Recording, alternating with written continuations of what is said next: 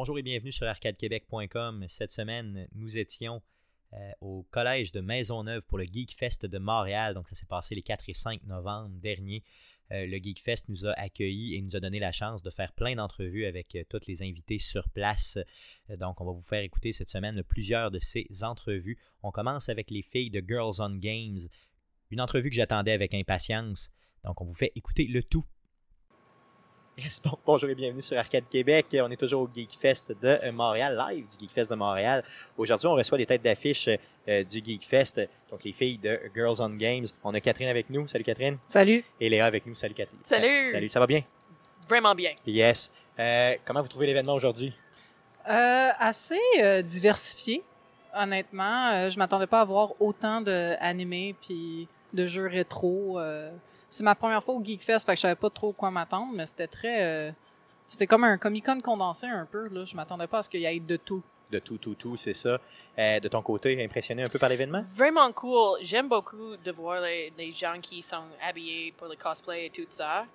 Il y a beaucoup de ça ici. Aussi, il y a beaucoup de, de gens qui, qui font toutes les choses de, de geek. Et ça, c'est la raison d'être de, de moi et aussi pour, euh, pour tous les gens ici. Et savoir comme il y a beaucoup de gens qui aiment ça ici. Pardon, français n'est pas mon première langue. C'est parfait, c'est parfait. Je trouve que Mais, tu euh, débrouilles très, très Puis bien. même si t'es plus à l'aise en anglais, là, euh, Tu peux pour certaines Ah, réponses, là, si. euh, OK. Ne te Je vais pas. essayer. Je devrais pratiquer. Ah ouais, Ouais. c'est On, très bon. on est à Québec. Je devrais pratiquer. Puis l'accent est cute. L'accent est cute. Mon accent, est c'est canadien. Moi, j'aime- l'accent. c'est vrai qu'il y a un certain charme. avec ça. Je trouve aussi, et je vais te dire, ce serait un désastre si on le faisait en anglais, OK? Oh non. Donc, Ouais. euh, c'est pour ça que je suis Non. pas capable. Et pour tout le monde, tout le monde peut, peut, euh, peut parler français, mais c'est juste pour moi, c'est plus difficile de parler que d'apprendre. Mais merci beaucoup pour l'effort Ben, que tu merci. fais pour nous. C'est très, très apprécié. Euh, je veux savoir, est-ce que vous en couvrez beaucoup des événements? Est-ce que vous êtes beaucoup, là- est-ce que vous en faites beaucoup euh, dans une année? Euh, on essaye d'aller dans plus possible d'événements, c'est certain, rencontrer la communauté. Euh, c'est rendu un point, par exemple, qu'il y en a tellement que genre je peux, on peut pas être à tout, Oui. même à tous les week-ends. Puis surtout que nous, on est euh, un média anglophone. On a quand même une vocation à et c'est important pour nous d'aller à des places comme Fan Expo, euh, EGX qui revient, des choses comme ça en Ontario. Donc c'est difficile, mais on en fait beaucoup. On fait euh, Comic Con de Montréal, ça c'est Garantie. garanti Mhm. parce qu'en même temps c'est pas juste comme couvrir l'événement puis c'est pas juste l'important c'est un événement très important mais en même temps à chaque année on revoit comme c'est des gens qu'on revoit tous les ans fait que c'est bien important on a du fun on... Ben, c'est ça, c'est surtout pour le plaisir qu'on en a, là, dans le fond, d'aller revoir la gang, là, finalement. là, ouais puis, d'aller revoir la gang euh, on, on va aller à Mega parce que ça, on a été deux ans de suite au Montreal Independent Game Festival euh, puis l'année passée on a été euh, juge pour euh, on a jugé la catégorie direction artistique c'est ça? Oui. ouais Euh, puis là, maintenant, ils font partie de Mega. Fait que c'est certain que moi, je veux aller voir Osama puis son partenaire, ils mettent un événement nickel. Donc, les deux années, on a adoré. Donc, c'est certain qu'on va aller à Mega en partie pour eux, mais aussi découvrir le nouvel événement. Cool. Qu'est-ce que c'est d'autre qui s'en Oh my god, there's so many. We're Ouais. very lucky here Yes. in Montreal oui, oui, c'est sûr. because the industry is so prevalent. clairement. On a beaucoup de chance d'aller à les événements, Ouais. des petits, des grands, Mais ça, de tous les différents types de, de geeks ouais, ben qui ça, sont ici. ça compte pas juste comme la semaine. Cette semaine, toi, t'étais à l'événement de Noël de Nintendo. Oui. en plus, tu sais, fait qu'on a des plus petits événements, Oui. des plus petites affaires ou des affaires PR ou on a Kelsey qui a été à un, un événement de presse chez EA pour tester euh, Battlefront. Fait que tu sais, en plus, là, c'est comme on, se- on se promène Vous beaucoup. êtes bien connectés. là. Oui. oui. Après Ouais. six années, oui. Ouais, c'est ça, plusieurs années, ben c'est ça. Donc, parlez-nous un peu de votre projet. Je sais qu'il y a plusieurs phases à votre projet, plusieurs facettes. Euh, il y a bien sûr le podcast, Mhm. donc euh, vraiment sur le jeu vidéo. Donc, deux filles qui jasent euh, de jeux vidéo, c'est toujours quand même très bien, euh, surtout pour les petits gars comme moi. Ça, c'est bien. Donc, parlez-nous un peu de la spécificité justement de votre podcast. Donc, on parle d'un podcast en anglais. Ouais, ouais, euh, le- c'est le GOG Cast. On a commencé à faire ça, on le faisait live sur Twitch. Euh, puis maintenant, on a enlevé ça du live, puis on, fait ça purement audio. Euh, juste parce que ça nous a permis d'avoir plus, plus d'invités, euh, des gens qui sont à Los Angeles, qui ont des horaires un peu bizarres. Donc depuis, euh, c'est quand, quand est-ce qu'on a fait le switch l'année passée? Mm, L'année passée, comme novembre. C'est Ouais. comme, c'est comme un an maintenant qu'on commence, on fait ça juste audio. OK. Ouais. Y a- Ouais. y a-tu comme euh, des, des, des, des, des, des conséquences négatives de ne plus être live? Ah, non, c'est plus, c'est mieux, je pense, parce que Qualité on a de des guests euh, qui ne sont pas available et aussi des restrictions comme Naomi Kyle de elle, elle est de, de IGN and she couldn't do Twitch. She wasn't allowed. It was part of her contract, right? So by taking it away, I'm able to connect to people outside, not necessarily here in Montreal. We've done many calls with people over on the West Coast, especially San Francisco area for Xbox and things like that. That uh, it's just easier. Yeah. Ouais, parce que vous avez eu Naomi, Naomi Kyle, qui est une de mes euh, préférées à vie. D'ailleurs, yeah. euh, je veux dire, t'es tellement Um, belle. right now, she's she's she's not at IGN anymore. No. She's No, moving no, on so, to something else. yeah. Yep. Elle s'en va à Los Angeles avec, euh, avec son copain. Mais non, c'est c'est le fun parce que aussi, je te dirais, dans la dernière année, je suis vraiment fière de notre brochette d'invités. On a des gens assez diversifiés. Euh, pas juste diversifiés dans le sens comme gars, filles et tout ça, mais aussi diversifiés dans leur rôle dans l'industrie du jeu vidéo et dans la culture geek. Euh, le fait qu'on a une animatrice de Toronto qui a travaillé sur Cuphead, qu'on a eu euh, aussi euh, le compositeur du soundtrack de Cuphead, euh, puis des gens comme Naomi Kyle, Andrea Renee, euh, toutes des gens qui sont plus comme des influenceurs, des chefs, des, gens qu'on voit beaucoup sur Twitch et sur YouTube qui parlent de jeux vidéo, mais aussi des gens qui font du marketing, qui font de la gestion de projet, des filles qui travaillent chez Ubi, qui travaillent chez Microsoft, qui travaillent euh, n'importe où, puis ils sont venus nous parler de leur projet, puis de leur day-to-day, puis de comment qu'ils ont percé dans l'industrie du jeu vidéo, parce que tu étudies, tu fais des études en marketing, puis moi, j'ai fait des études en design graphique, tu sais, ça t'apprend à vendre genre du make-up, du linge, de la bouffe, des choses de même, mais là, t'arrives dans... Comment est-ce que tu pars de ça, puis tu vas dans le jeu, vidéo? C'est ça, comment l'adapter, justement. là. Comme t'as, t'as- tes études t'ont appris à vendre, à vendre des frites, puis là, faut que tu vendes Rainbow Six. C'est- Ouais, c'est pas le même produit, C'est ça. Euh, comment vous faites pour avoir euh, des euh, justement des grosses pointures comme ça pour aller les chercher? Euh, Comment vous y prenez? Donnez-nous vos trucs. Oh, man. c'est pas très glamorous, Lia, ton Non. secret? uh, email? Ok. Ah oui, aussi simple que Être ça. vraiment polite Ok. et dit que, euh, s'il vous plaît, on fait un podcast, on voulait comme parler avec vous. Est-ce que vous êtes libre de faire ça? Ok, aussi simple So, que ça. Vraiment, vraiment facile. C'est la même chose pour comme on a commencé, mais on a euh, quand on a commencé euh, Girls on Games, c'était sur le site web de Chaume, de la station Rock Radio ici à Oui. Montréal, et euh, c'était un blog sur ce site web. Et ça ça a aidé à commencer de comme open those doors, Ok. right? Um, mais après, c'est juste uh, we have a we have a, re- a reputation. And uh, we just, you know, if, if you're polite, you blind email, and just hey, we're doing something cool. We'd love to talk to you because we love what you're doing. Yeah. Ça fonctionne. Yes, c'est, par exemple, on a réussi à connecter avec euh, Michelle Fawcett de Microsoft qui fait aussi Women in Gaming et tout ça. Puis, de là, on peut dire, hey, est-ce que de tes collègues qui aimeraient nous parler ou est-ce que d'autres de tes collègues à qui on devrait ça, parler? faut, pas- faut pas, dans le fond, Mhm. être gêné d'arriver puis d'essayer d'ouvrir la porte un peu Mhm. plus en Ouais. disant, bon, ben, tu as eu une belle expérience avec nous, est-ce que tu veux. euh, Comme, euh, comme euh, Geneviève Saint-Onge, elle était one of the marketing folks at Square Enix Montreal. And lo and behold, she marries Greg Miller. Oh, ok, bon. Alors, quand j'allais au euh, San Francisco pour un voyage, um, vacances, et uh, I got the chance to go and meet, and hang out with Naomi and hang out with Jen and Greg. Oh, yeah. So got to go see Wow. Kind of Funny. So it was really cool. And then that's where I met Andrea Renee, met uh, Joey Noel, invited them on the podcast because I love what they do. And just Okay. easy, just connections, being nice, shaking hands, going out and meeting people. Vous avez Est-ce un que- des plus est-ce que- grands fans. là. Ouais, c'est ça. Est-ce que tu as touché à Greg Miller? I got a hug. My mom ok. got a hug. Ok, touch me. there you go. Donc, tu as touché à Greg Miller par personne interposée. Mais le, le plus drôle, le plus, le plus drôle chose, c'était que ma mère a allé avec moi. Parce Wow. que c'est une, c'est une vacances de famille. Et euh, on, a, on a allé à le, le home base to Kind of Funny. And I said, Mom, okay, just to let you know, you might not understand this, but this is the kind of stuff that I want to do. Right? Yeah. So we go in and we meet everybody, and Greg's doing kind of fu- doing the morning show, and in between the morning show and kind of funny, uh, kind of funny games daily, comes over, gives me a hug because we'd been conversing before, and then he hugs my mom, and I'm like, Mom, Yeah. you just hug, got hugged by an internet celebrity. Wow.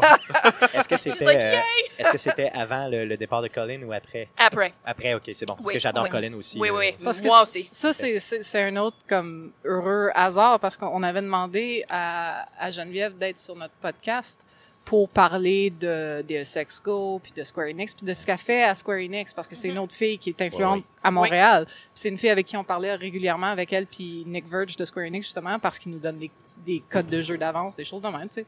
Ouais. Relation PR très simple. Très.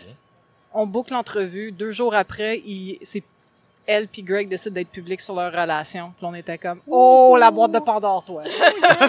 tu sais, c'était malade. pas notre motivation 0 Ah. 0 0 No, là. c'est vraiment le, the, the choses que Geneviève fait- fait, because a lot of what we like to talk about is to understand people's jobs in games and what they do, especially from the female standpoint, Yeah, yeah. because it's cool to see all the different things. You don't just need to code to be working in games. Hmm. So yeah, we booked her to be on the podcast, and that just that's just the way the cookie crumbled. Sais, dans le fond, d'avoir euh, des gens, euh, des, grandes célébrités, là, justement, c'est quand même très difficile, justement, à aller chercher. Nous, on a réussi à avoir, euh, euh, déjà, ça fait déjà un an et demi, euh, Stéphanie Harvey. Oh, mais oui, justement en faisant des tu sais puis c'est quelqu'un de, de, de vraiment facile d'approche et tout ça Mhm. puis bon elle était justement dans le sud des États-Unis euh, Mhm. on a fait bon euh, moi j'ai pris congé du travail pour être sûr Yeah. de prendre vous voyez un peu l'idée donc les gens souvent autour de nous nous regardent un peu comme étant euh, tu sais bizarre en disant bon qu'est-ce que tu vas aller chercher de ça nous? Mais euh, tu sais c'est- un accomplissement comme ça de soi là, c'est vraiment très bien puis d'avoir des gens tu sais, généralement ils sont très très généreux Mhm. euh, puis ils sont capables de venir donc tu sais, de- c'est de continuer de pousser dans le fond c'est un peu ça le message Ouais, c'est ça. Puis de, de, de bâtir ton truc, puis de pas avoir peur de parler à des gens que tu penses qui sont peut-être petits ou. Faut pas que tu dises je suis trop petit pour demander. ok la, la pire, la réponse, ça va être non. Puis tu sais, les gens qui sont comme je m'excuse, moi je parle pas à personne qui a moins de 1000 downloads par épisode. Moi je suis comme ok, bon ben cool. Moi, dans ma tête, moi t'es plus dans liste, je te parle. c'est ça, ça. Mais comme des gens comme Denis Talbot, on l'a rencontré deux, trois fois dans des événements, puis à un moment donné, on a fait, tu voudrais-tu faire le podcast? Puis il était comme, ouais, pourquoi pas? Sais, pour moi, c'était, c'était, j'ai grandi avec Monsieur Net, je Ben pense oui, que tout le ben monde oui. ici a Ouais, grandi puis avec même les, les aventures du Grand Aventures du Talbot. Grand Talbot. Puis les aventures du Grand Talbot, C'est là, ouais. Ben, il nous a- justement, on l'a croisé au Comic Con l'année passée de Québec, là, l'année passée, puis euh, tu sais, un gars très généreux, très Oh, cool. tu sais, Ah, dans le fond, oui. il est venu nous voir et il nous a fait une entrevue, pareil comme si on était des vedettes, tu sais, nous. Je- on était comme. Je connais les cinémas tweets par cœur. Exactement, ben, clairement, c'est ça, le cinéma tweet, oui, à l'époque. C'est ça. Euh, je veux savoir, bon, là, on a parlé beaucoup de la facette euh, podcast de votre projet. Euh, il y a d'autres facettes à votre projet. Oui, on a un site web aussi.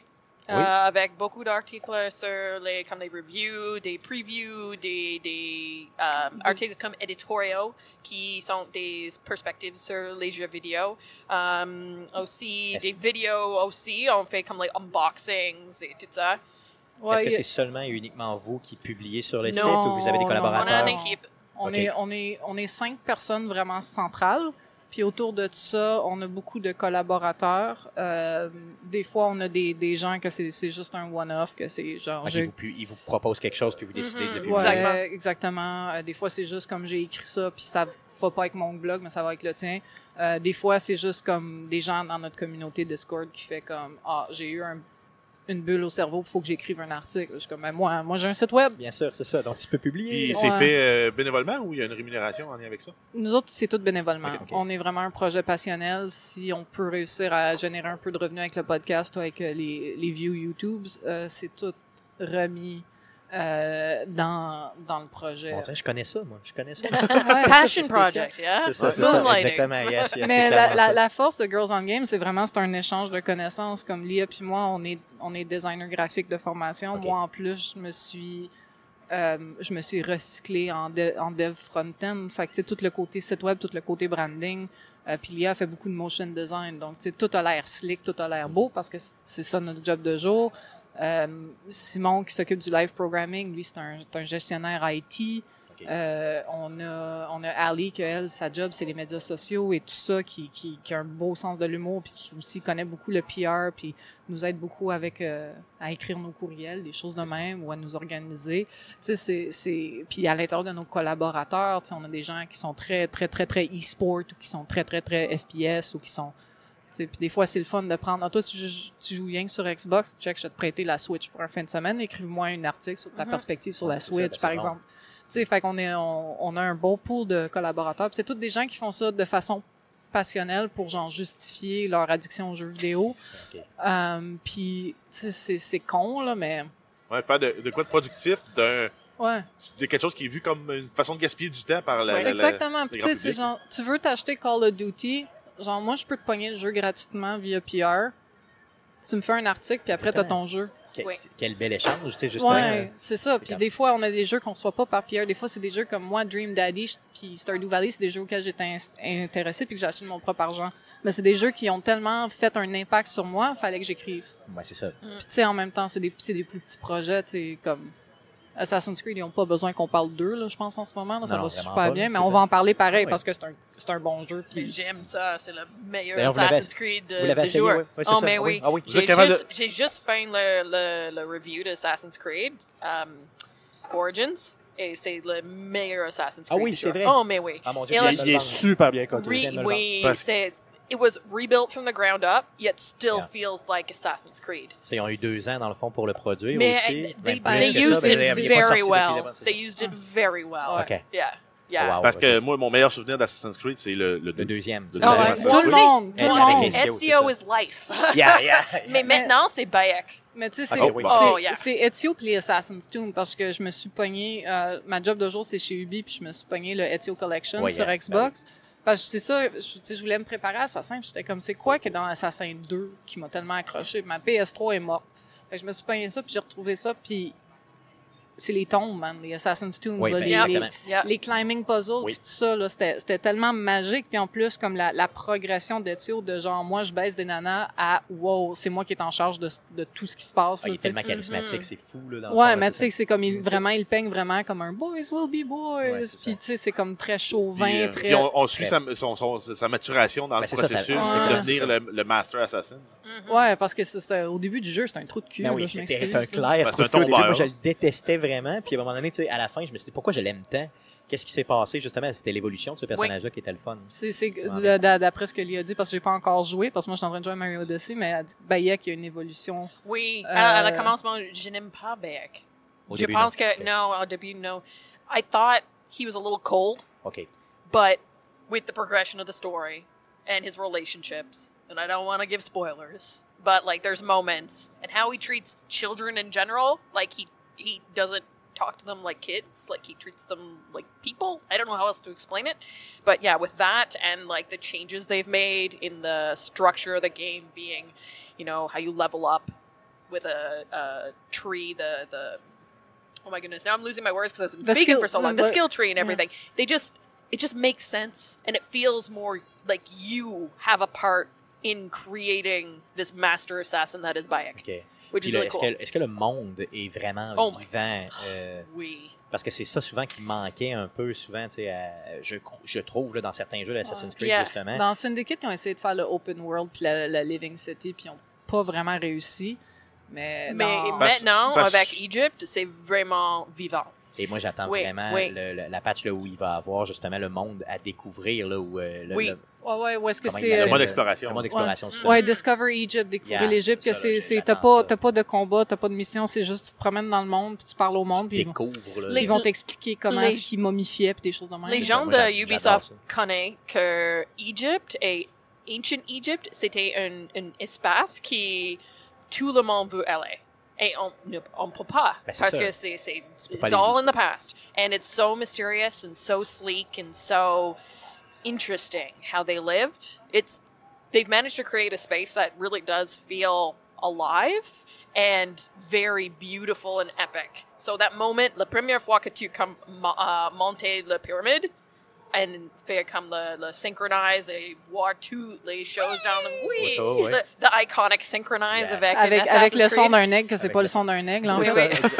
C'est le son de quoi? C'est comme I- Un épervier, je pense. Ah oui, c'est Oui, oui. j'avais I took the minute to look around and I was just like wow. Le monde est vrai. là, Oh le monde mais est and beau. avec avec le, le le power of the Xbox One and the PS4 that you can do that now, so cool. C'est Ouais. trop beau. là. Ouais, moi, moi j'attends. euh, j'ai une Xbox One X, puis j'ai sur Xbox One, puis m'a- j'attends Black Friday, m'acheter une télé 4K. Puis c'est Ouais. là que je vais partir le jeu. D'ici Yeah, là, non. do that, Ok. do that, do Si that. tu trouves des vraiment bons deals sur les télé 4K, fais-moi signe. Parce Ouais, qu'il faut que moi j'achète une aussi. télé justement Ah, là. moi- fait que moi on aussi. pourrait se partager euh, Euh, des Black, Black Friday, puis. Amazon euh, ou, ouais, Boxing Black, Day. Cyber Monday. Black Friday, Cyber ouais. Monday, ouais, Cyber Monday, Boxing Day. Moi, je m'inscris à toutes, toutes comme, pour être toutes, sûr. toutes les infolettes, là. Puis je me pogne une télé. Mais en plus, tu sais, c'est que moi, j'en veux une plus petite. Tu sais, tout Ouais. le monde sont comme 40, 50 pouces. Comme mon salon est gros comme ma poche. Là, moi, j'en veux comme une plus petite, mais 32, 36, ça ferait. ouais, ouais. En ce moment, ça. je pense que j'ai comme une, une 38. puis C'est C'est borderline ben- trop gros. Ah oui, ok, Okay, I ok, want à ce point-là, bigger. ok. 56 Oui, mais- maintenant, j'avais. Ouais, mais mais toi, t'as le mur pour. Pour le faire, ouais, c'est ça. C'est... Moi, j'en ai une à côté de l'autre, une 47, puis j'avais une 50 quelques, là, mais là, Mm. bon, ça fonctionne plus. Euh, je veux savoir, euh, les filles, euh, dans le fond, est-ce que vous avez d'autres projets à venir, d'autres projets d'expansion que vous pourriez nous discuter?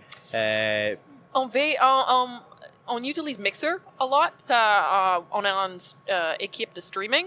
Um, and avec Mixer qui était Beam en avant, Oui. mais maintenant c'est Mixer, c'était acheté par Xbox et Microsoft. Um, avec Mixer, quelque chose qu'on peut faire, euh, peut pas faire avec euh, Twitch, c'est d'avoir une équipe, vraiment une équipe avec des gens qui streament sur leur propre channel et ensemble we can keep everybody together without having to like move them off their channel Okay. and stream on ours they can stay on theirs and everybody benefits Yeah. so we've been doing a lot of work with streamers Il y a quelque chose de similaire sur Twitch, mais vu que nous, on n'était pas partnered, puis être partnered sur Twitch, c'est une freaking loterie. là. Oh. Euh, on a été sur Beam juste pour tester, pour voir, parce que Twitch, on plafonnait, puis ça, la, la plateforme faisait rien pour nous, honnêtement. Surtout depuis qu'on avait arrêté le podcast. Euh, puis on a, on a été sur Beam, puis ils ont fait les équipes, puis on a fait, alright, bon ben, on peut se faire un collectif de gens qui stream, de gens qu'on peut enabler, de gens qu'on peut faire, dont on peut faire la promotion. Puis aussi, ça nous donne un pool de gens à qui, quand on reçoit des jeux, parce que en même temps, tu sais, c'est un beau problème à avoir, on reçoit beaucoup de jeux, mais on est, on est tous des bénévoles, On on pas a tous les faire. là. on n'a pas tout le Mhm. temps. on peut pas- Tu sais, c'est comme, en même temps, s'il y a des jeux qui ont du early access, ben moi, je peux le donner à un streamer puis dire, OK, bon, ben, je te donne ça, t'as besoin, on s'entend, je te donne le jeu, tu le gardes, whatever, t'en fais ce que tu veux, mais on s'entend que tu vas streamer le early access comme il veut.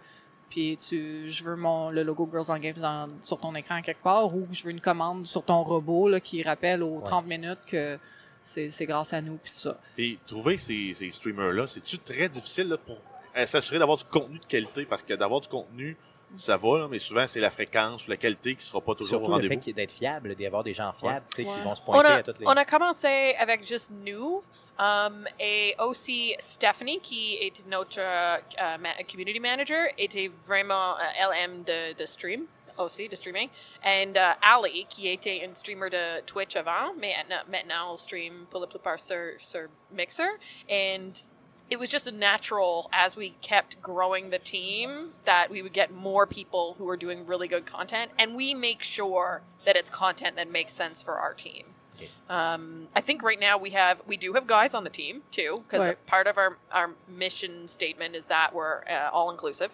and um, and yeah it's just easy. It, it seems really easy on mixer too. I think the platform is also because it's newer it's not toxic like twitch um, so yeah, it's been very easy for us to migrate over and to gain new people who have been super sweet and nice and been we they've been awesome for us and we've been awesome for them. So it's been a good yeah. partnership. Ouais. Puis en même temps, il y a beaucoup de ces gens-là qui sont devenus partnered, partnered sur Mixer, puis ils ont des, ils ont des, euh, des attentes face à la fréquence et à la quantité de stream. Fait que Ali est récemment devenue partnered, on est Mhm. super fiers d'elle.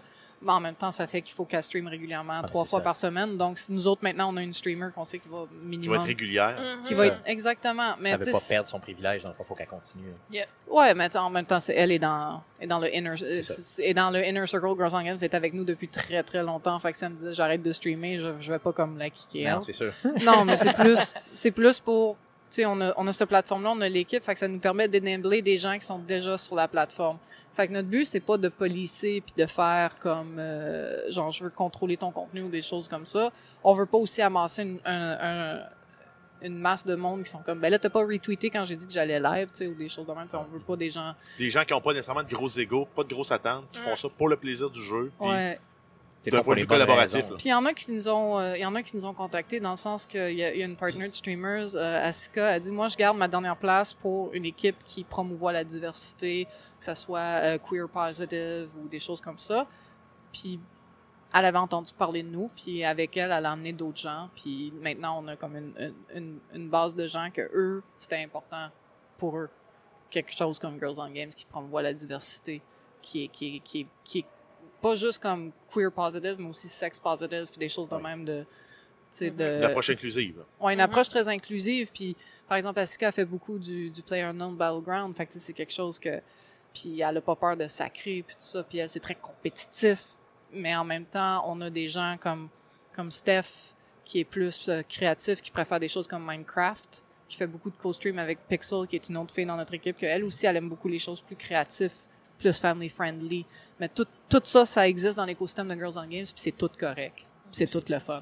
Donc il n'y a pas, euh, si on, si on, mettons, on s'en va sur- puis on suit ces gens-là, on peut avoir vraiment des streams différents d'une personne à l'autre, puis c'est bien aussi, c'est ce qu'on veut. Le puis c'est la, la, la beauté que eux sont affiliés avec Girls on Game, c'est un, ça leur met un saut de genre, je suis, je suis une personne qui promouvoit la diversité et l'inclusivité, mais aussi, Une espèce de standard de qualité aussi. ben, ou, ouais, ou plus comme, ah, ben, parce que je suis dans cette équipe-là, ben, tu peux t'attendre à des co-streams avec d'autres gens de Girls on Games, ou, tu sais, t'as, t'as, t'as plusieurs équipes sur, sur Mixer, il y a pas juste nous, là, c'est, je parle de nous parce que c'est ça le but d'aujourd'hui, mais le but de quand tu fais une bonne équipe Mixer, c'est de promouvoir que les gens créent des connexions, puissent faire des cross-streams, mais aussi leur donner accès à des jeux ou à du early access. Puis il y en a comme là, même des fois Mixer le font eux-mêmes. Là, il y a beaucoup de, de, de gens dans notre équipe parce que son partner de Mixer ont eu un early access de Super Lucky Stale. Ok. Nous autres, on avait reçu des codes, on était comme les voulez-vous, puis on était comme Mixer nous les a déjà donnés. On était comme, OK, Wow, good, ok, good, c'est- good. Bon, ben, le monde en ta- bénéficie. taguez-nous sur Oui. Twitter, on retweet. c'est ça, let's go. Donc, tout le monde bénéficie de ça finalement, puis tout le monde se donne de la visibilité, donc Exactement. ça, ça, ça vient vraiment le fun. là. Euh, tu sais, dans le fond, voulez-vous faire de la, de la promotion un peu des partenaires associés que vous avez, euh, dans le fond, des, des, euh, des gens qui, euh, dans le fond, vous donnent euh, des Qui vous donne goodies du ou, euh, temps ça, ou, des- euh, bref, votre équipe, là, c'est qui, à part vous? Puis, euh, des sponsors. donnez- donnez-le de- du spotlight. Kat puis Moss sont des co-founders, c'est co-editors-in-chief. On a um, Simon Marker, qui est le, le live programming manager. Um, Al, uh, Alicia um, Allardyce, who is the uh, she's the managing editor. She handles all the written content. Uh, Stephanie Liddell, who does um, does the community management, and then outside of that, Kat, Euh, on a Kelsey. Kelsey uh, Halverty, who à- does the uh, a lot of our written content. Ouais, puis on a Miss Bianca Dunk qui est une de nos streamers, puis qui aussi nous, nous fait euh, du contenu. Aujo- il était- Aujourd'hui, il était présent au Geekfest avec nous pour euh, l'enregistrement de notre podcast live qu'on a fait dans, dans une euh, panel room. Euh, qui qui d'autre qu'on a qui, qui euh, on a Nixie qui Yeah. est sur l'équipe de streaming euh, Pixel Princess 80. ouais Nixie qui a aussi écrit a fait sa première critique pour nous elle a fait South Park Yeah. The Fractured Butthole Yes. euh, sur l'équipe, on a Fijoli, on a Butterfly Effect, on a Chikari, on a Asika. Euh, c'est. euh, On veut pas en oublier. Stansbury. ouais, Stains by, Stains by, Skins, by Kingsby. Euh, mais idéalement, allez au girlsongames.tv. Ça, ça va vous amener à l'équipe. Puis toute la liste est là, puis vous pouvez aller les suivre Mhm. individuellement. C'est bon, on va, Ça- on va mettre un lien dans. Ouais, ça, on va mettre un lien dans la Puis description du pour, pour l'équipe éditoriale, c'est c'est vraiment le girlsongames.ca. Euh, N'importe quel article que vous aimez, euh, que vous avez apprécié, vous voulez euh, réagir. Dans le bas de l'article, il y a des commentaires. On sait que personne n'utilise ça. Mais euh, il y a la l'auteur est là avec des liens vers leur Twitter, les liens qui, qui, ont, qui sont publics. Euh, donc vous pouvez les contacter. Fait que par exemple, euh, Kelsey, elle a elle a parlé de, de ses premières impressions de Battlefront 2 parce qu'on l'a, on l'a envoyé chez EA. Ouais. C'est notre, euh, c'est notre Star Wars Fangirls. Euh, donc, si vous avez des questions sur le jeu ou des choses de même, vous pouvez, la, juste pas. Là, vous c'est pouvez ça. la tweeter, c'est, dans, le- c'est dans le bas Ou juste là. tweet à nous, at The Girls on Games, et on a dirigé la question à Kelsey. Super cool. Merci les filles d'être passées au podcast Arcade Québec. On apprécie énormément. Merci. Vous êtes vraiment des grosses pointures. Puis on- je suis vraiment, vraiment content. On est vraiment content de vous avoir. Quand j'ai vu votre nom euh, dans la préparation, justement, quand ça m'était envoyé, j'ai- j'étais un petit peu euh, fébrile. là. Donc, je le suis encore. d'ailleurs. Donc, merci les filles. Merci beaucoup. Des ok? Merci. grosses pointures. Et moi, je m'habituerai jamais à ça. là. Là, je parle pas de votre, euh, votre size. Là, Non, non, mais dans le sens que, genre, tu fais ça, vous êtes dans, prendre la même situation, on fait ça passionnel, puis on fait ça de même, puis pour nous, notre projet est petit, puis on the side, puis tout ça, puis partout. Puis quand t'arrives à quelque part, puis ta, ta réputation te précède, t'es juste comme, oh, what?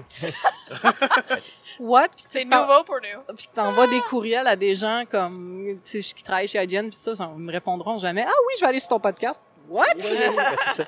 Ben, ça veut dire que, tu sais, dans le fond, vous êtes des passionnés, puis vous avez le taux d'atteindre vos objectifs, dans le fond, puis vous, vous êtes capable de le faire, puis tant mieux, moi, ça me fascine complètement. Là, tu sais, nous, on travaille tellement fort pour essayer d'arriver à même pas 2% de ce que vous faites, donc, tu sais, bravo, là, franchement. euh, Moi, je vous lève mon chapeau jazz, comme on dit. Merci. Merci, les filles, merci beaucoup. Merci, hein. merci. merci. Ensuite, on a fait une entrevue avec la cosplayer très connue, Mao Chan. Bonne écoute. Euh, donc, euh, on est live du euh, Geek Fest de Montréal. On commence une série d'entrevues pour la journée. Euh, la première personne qui se joint à nous, et c'est vraiment, vraiment là, la première, mais sinon la moindre, c'est vraiment super important euh, de le dire, euh, c'est Mao Chan, qui est une euh, cosplayer là, très connue euh, ici euh, au Québec, puis même à l'extérieur euh, du Québec. Bienvenue chez Arcade Québec. Merci, Merci d'être là d'ailleurs. ça fait plaisir. Euh, c'est vraiment le plaisir et vraiment pour nous autres, là, je te garantis, on est très honorés de t'avoir. Euh, je veux savoir, euh, dans le fond, euh, premièrement, je veux que les gens apprennent à te connaître un peu. Euh, Qu'est-ce qui t'a amené dans le cosplay? Euh, ben moi, j'ai toujours été une personne très très artistique et j'ai toujours aimé euh, la culture geek. Mon père m'a élevé avec Star Wars. Ok, yes. J'étais un petit peu comme le, le garçon que j'ai jamais eu. Donc euh, Star Wars, Indiana Jones, tout ça. Euh, il m'a introduit, lui aussi qui m'a introduit aux jeux vidéo. tu sais, C'est lui qui, euh, qui avait acheté notre Super NES à la maison, puis la- après la 64, tout ça. Puis, euh, fait que j'ai toujours été très très, euh, voyons, euh, Attiré un peu vers ouais, le par la geek. culture geek. Ouais. Puis euh, un jour, c'est lui même qui est arrivé en me disant Hey, j'ai vu à la télé, là, à Radio-Canada, il parlait, là, il y a une convention à Montréal là, de tes affaires. J'étais comme, mes affaires. Mais tu sais, les, les mangas, les animes, tout ça. Il dit, tu regarder ça, ça s'appelait Le Tacouton. Fait que j'étais comme, ah bon, parfait. Fait que je recherchais sur Internet pour euh, réaliser à, à ma grande tristesse que la convention, c'était une fois par année. Ouais. Puis je l'avais manqué parce qu'il en a parlé à la radio, tu sais, puis à la télé. Donc, euh, je me suis dit, ah, l'année prochaine, il faut vraiment que j'y aille. Fait que c'est un peu comme ça que j'ai commencé. La première année que j'y étais, euh, je n'avais pas de costume, j'étais en civil, en, en paysan. C'est ça. Comme La, on pau- le fait. la pauvre La plèbe. oui, voilà. Puis là, j'ai vu que le monde portait des costumes, puis je trouvais ça donc fascinant. Puis je me suis dit, et voilà, pourquoi pas? Et C'est comme ça que ça a commencé, euh, vraiment, que j'ai commencé à faire mon cosplay euh, petit à petit. Tu sais, veux pas, on repousse sur les limites. Donc, tu commences par un petit costume acheté, puis plus ça va, plus tu dis, ah, ben, l'année prochaine, je vais le faire moi-même. Puis là, après, tu découvres qu'il y a d'autres événements, le Montréal Comic Con, l'Anime Nord. Fait que là, tu te mets à voyager, rencontrer des gens et En connaître de plus en plus, c'est voilà. ça. Ça fait combien d'années que t'en fais? Et ça fait neuf ans Neuf que ans je fais déjà? du cosplay. Oui, T'as malheureusement. l'air toute jeune, t'as l'air toute, toute jeune. Ah, c'est le secret de la jeunesse Tu éternelle. Tu nous dis- Elle, elle a trouvé une crème que nous, on n'a pas trouvée. Ouais, c'est ça. Comme moi, je l'ai pas trouvé, je vous le garantis, parce que je commence à avoir pas mal de trop de cheveux blancs.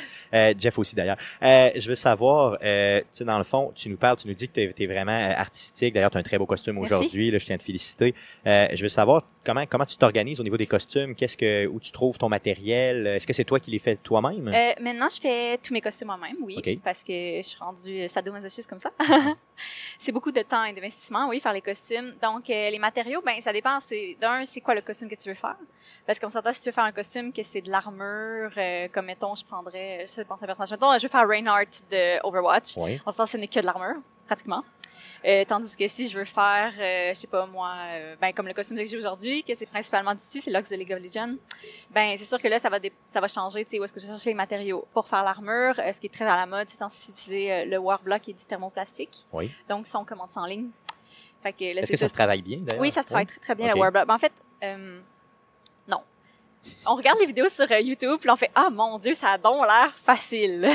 là on l'achète, euh, puis on l'essaye et on pleure. Ah, c'est ça, c'est souvent mais- le cas. Là. comme comme tous les matériaux, comme tous les médiums artistiques, on trouve que ça a donc l'air facile au début, mais ça prend des essais erreurs jusqu'à temps qu'on prenne vraiment la technique, qu'on comprenne vraiment comment travailler le matériel. Puis tu sais, on prend de l'expérience, puis après on devient plus confiant, puis ça devient plus facile. Un costume en moyenne, ça peut prendre combien de temps à créer? Euh, ben, je vous dirais que ça dépend du projet. Comme euh, là dernièrement, j'ai fait euh, euh, Léa de Star Wars New Hope, euh, la robe blanche, là, la robe traditionnelle Wow. que tout le monde reconnaît. Mais ça, ça m'a pris une journée parce que c'est que de la couture, puis c'est une robe très très euh, pour dire un bon français basic, Ouais, dans le sens ça. que tu sais, ça apprend pas une technique avancée de couture pour faire cette robe-là. Mais comme ce costume-là, ben là, c'est tu sais, c'est au moins un mois là, parce que là, Celui tu que tu oui, là. comme là, tu sais, il y a l'armure, la couture, ben là, c'est un corsage, que, tu sais, il y a le, ben, il y a les baleines dedans, tout ça, on, on commence à des techniques un peu plus poussées de couture aussi. Euh, la jupe, il y a plusieurs euh, épaisseurs, tout ça, il y a de l'armure, il y a la- l'arme, tu sais, aussi, c'est un arme, pas d'arme, sais, un, un accessoire, pas d'accessoire, c'est sûr que ça rajoute aussi dans le temps de confection. Fait que je dirais que tout dépend du projet, mais aussi tout dépend euh, de l'expérience qu'on a. Parce que je me souviens, euh, un de mes premiers costumes qui m'a fait vraiment connaître, c'est euh, Caitlyn de League of Legends Oui. j'ai fait la version euh, policière qui s'appelle Officer Caitlyn Neskin. Puis, euh, ben, en, en termes de couture, c'est qu'une jupe à plis avec un petit, un petit haut très ajusté, avec le petit chapeau. Fait que, tu sais, il y a pas plus de couture que ça, mais dans le temps, c'est moi, c'était un de mes premiers costumes que j'ai fait à la main, avec l'aide d'une amie, puis ça m'a pris trois mois à le faire. Mais tu sais, aujourd'hui, avec l'expérience que j'ai, le bagage, tu sais, probablement que ça me prendrait, tu sais, vanter une semaine. J'imagine que tout est dans le détail, justement, au niveau Oui. du cosplay. Là, Oui. Tu sais, Bon, on peut y aller grosso modo, mais tu sais, vraiment, y aller dans le détail, c'est là que c'est important. là. Ben, parce qu'il y a différentes visions du cosplay. C'est sûr que il n'y a pas de définition exacte de qu'est-ce que le cosplay. Fait que le cosplay, c'est juste dire on va porter un costume d'un personnage qu'on aime. Euh, c'est sûr qu'on peut y aller. Moi, j'aime beaucoup la liberté artistique dans le sens de dire, OK, tu sais, souvent les jeux vidéo ou même on prend un animé, contrairement à un film, que tu sais, un film, tu tu vois vraiment le tissu, qu'est-ce que c'est. Puis ici, en même temps, tu vas faire des recherches, ils vont même aller te dire, oh, on a utilisé euh, telle sorte de tissu que vous pouvez acheter à tel endroit. c'est. Tandis que jeu vidéo, ben, t'as le modèle 3D. Là, il y a des choses qui défient la gravité terrestre. Puis des fois aussi, les modèles sont très euh, simples. Fait qu'à ce moment-là, tu dis, Hum, est-ce que je rajoute un peu de dentelle? Tu sais, ça fitterait avec le personnage. C'est ce que j'appelle la liberté artistique? Donc, tu restes proche du design officiel, mais tu décides juste de l'enjoliver pour dire, euh, ben, ça va juste taper plus à l'œil, peut-être. Tandis que, tu sais, si tu gardes juste le design de base, puis tu le fais tel quel, des fois, ça peut peut-être tomber un peu... euh, C'est ça, faut que ce soit original. Oui, finalement, voilà. c'est ça le but de là, dans le fond, que ça prend quelque chose d'artistique vraiment euh, important, c'est sûr. Là. Oui. Euh, je veux savoir, euh, tu sais, dans le fond, qu'est-ce que tu te permets? Ben, dans le fond, OK, bon, c'était ça qu'on avait dit, finalement, on vient d'en parler, excuse-moi. Donc, on est live, c'est super le fun. Euh, je veux savoir tes personnages préférés, là. Tu sais, on peut parler de jeux vidéo, mais on peut sortir aussi de jeux vidéo à personnifier lesquels sont vraiment, là, tes, euh, mettons, si on se fait un top 3, un top 5 là, de tes préférés. euh, personnage préféré à cosplay ou personnage préféré en général? Euh, je te dirais au niveau du cosplay, mais tu peux y aller en général aussi, ça me dérange Euh, pas. ben, dans le fond, mes personnages que j'ai aimé le plus cosplay, euh, ben, récemment, j'ai fait euh, Lise de Final Fantasy Stormblood. Oui. Euh, en fait, j'ai vu l'annonce. Tout a commencé parce que on allait à PAX cette année. PAX East, qui est une convention de jeux Oui. vidéo. Et euh, je voulais faire un costume de jeux vidéo, bien évidemment. Puis j'ai vu la bande annonce du, de la, ben, voyons la, l'expansion, l'expansion de, de Final Fantasy euh, Stormblood. J'ai vu la, la demoiselle en rouge. euh, puis là, j'ai fait, j'ai regardé mon chum, j'ai fait, c'est ça que je veux faire pour PAX. Puis j'ai fait parce qu'il reste deux semaines. Aïe, aïe. Fait que T'as pris deux semaines de congé, donc. euh, non, non, ben je travaille. Moi, je travaille temps plein, donc je mélange travail et cosplay. Et donc, euh, j'ai fait le costume et finalement, le résultat, c'est un des costumes que j'ai aimé le plus. Puis ça m'a permis aussi de rencontrer un des réalisateurs du jeu grâce au costume Yes. à PAX. Il m'a, il m'a remarqué dans la foule grâce à mon costume, puis j'ai pu parler avec lui alors que j'aurais pas pu. Fait que des fois, le cosplay, ça amène des petites choses comme ça. Ah oui, clairement. Fait que j'ai bien aimé celui-là. Euh, fun fact, un des costumes que j'aime le plus porter, que j'ai débuté cette année aussi, c'est euh, Bilbo. Ah oui, du Bilbo. Hobbit. oui. Avec, euh, avec un masque en latex? Non, ou, non, non, euh, non, non, non, non, ben, on n'a pas besoin de masque en latex pour faire Bilbo, mais, euh, Ah non, c'est vrai. euh, mais toujours est-il, les oreilles, oui, mais pas de masque. Mais c'est parce que on m'a toujours dit que j'étais un hobbit, Ok. puis j'adore euh, Lord of the Rings et tout ça, donc euh, j'ai décidé de faire le costume, puis c'est un costume qui est tellement simple à porter, tellement, c'est tellement le fun, fait que tu peux vraiment, tu sais, t'amuser, puis, euh, puis Les pieds pas- poilus puis tout, là, t'as tout. Ah, Ah oui. Oui, oui. Jusque-là, ok. Aïe, aïe, il me Mais, semble euh, que. ok. Mais euh, voyons. t'imagine mal, là, parce que là, je te vois, là, vraiment, là, tu sais, euh, Mais toute féminine. là. Mais euh, aussi, ce que j'aime, c'est que dans le euh, Geek Fact, quand on écoute euh, le making-of du Hobbit, euh, Martin Freeman, euh, il y a un montage où il, il flip off la caméra. Genre, on est live, fait que je le ferai pas. Ouais. Il fait des fuck you tout le temps. Ok. Puis moi, je trouve ça vraiment drôle. Fait que quand je porte le Hobbit, je, je me gâte. Ok, tu te gardes. Ah oui, quand le monde me demande en photo, c'est tout le temps ce que je fais. Yes. Puis les fans du film trouvent ça vraiment drôle. Puis les gens sont très confus. Ouais, c'est ça, les gens sont contents. Je suis pas mal sûr que Guillaume connaissait cette, cette, euh, cette anecdote-là parce que c'est un grand, grand fan du. En tout cas, s'il nous écoutait, là, il, il, il, le, il le saurait. Euh, euh, Ah, puis d'autres euh, d'autres ah, personnages? fait que là, ça, j'ai nommé Lisa Fantasy, Bilbo. Euh, puis un personnage que j'aime vraiment, vraiment beaucoup cosplayer, c'était euh, ben, Officer Caitlyn. Je l'ai retiré, je le porterai plus. Quelle Mais raison? Il y a une raison ben, il commence à être très, très vieux. Ok. puis, à un moment donné, tu fais, bon, il a fait son temps. Mais euh, je l'ai porté vraiment, vraiment souvent. Puis, comme c'est le costume qui m'a un peu comme mis sur la map, je sais pas, comme un attachement sentimental. C'était, c'était un de mes... euh, je parle beaucoup avec des termes anglophones, mais c'était un de mes mains à League of Legends aussi, qui est clean. Fait que je sais pas, c'est un peu un, un costume qui me, que j'aime vraiment beaucoup. Puis j'étais vraiment Puis, fière. euh, un costume que tu retires comme ça, est-ce qu'il y a euh, peut-être euh, un marché pour euh, des costumes de seconde main, le vendre, mettons, sur Oui, eBay ou il y a du marché, il y a même une page, euh, je pense que c'est euh, Heroes for Hire. Tu peux aller sur un groupe sur Facebook qui est ouvert, puis tu peux vendre tes costumes là-dessus. Euh, moi, personnellement, je vends pas mes costumes parce que je suis très, je suis une personne très nostalgique. J'aime ça les garder. Ils prennent la poussière, ils prennent la place dans notre appartement. Mon chum est au désespoir.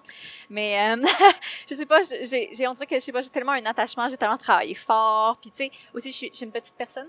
Mm. Tu sais, J'ai pas des, des mensurations conventionnelles. Fait que je, je, me, je me dis que j'aurais peut-être de la difficulté à leur revendre. Fait que je sais pas, pour ce- cette raison, moi, j'ai jamais revendu mes costumes, mais il y a un marché. Il y a même beaucoup de gens qui ils font un costume, ils le portent une fois, puis après, ils le vendent. moi, je trouve ça. Ben, j'ai beaucoup d'amis qui font ça, là, puis euh, ils vendent euh, pas à bas prix parce que, tu sais, c'est des beaux costumes. Puis euh, c'est fait main, tout ça. Mais euh, ils, ils, font un costume, ils portent, ils prennent des bonnes photos, ensuite ils le revendent pour financer leur prochain Ouais, costume. ça, ça, devient un Voilà. peu le moyen d'avoir un, un passe-temps oui. à coup nul. Oui, c'est ça. Et voilà. Moi, c'est chez moi, c'est un, un passe-temps à make it rain, l'argent, ça. va tout là-dedans. Euh, voilà. ben, pendant qu'on est là-dedans, là, un costume peut coûter combien, combien à faire peut-être? Là? Euh, mettons le costume que tu as aujourd'hui. Euh, ben c'est sûr qu'encore une fois, ça dépend des matériaux que tu vas utiliser.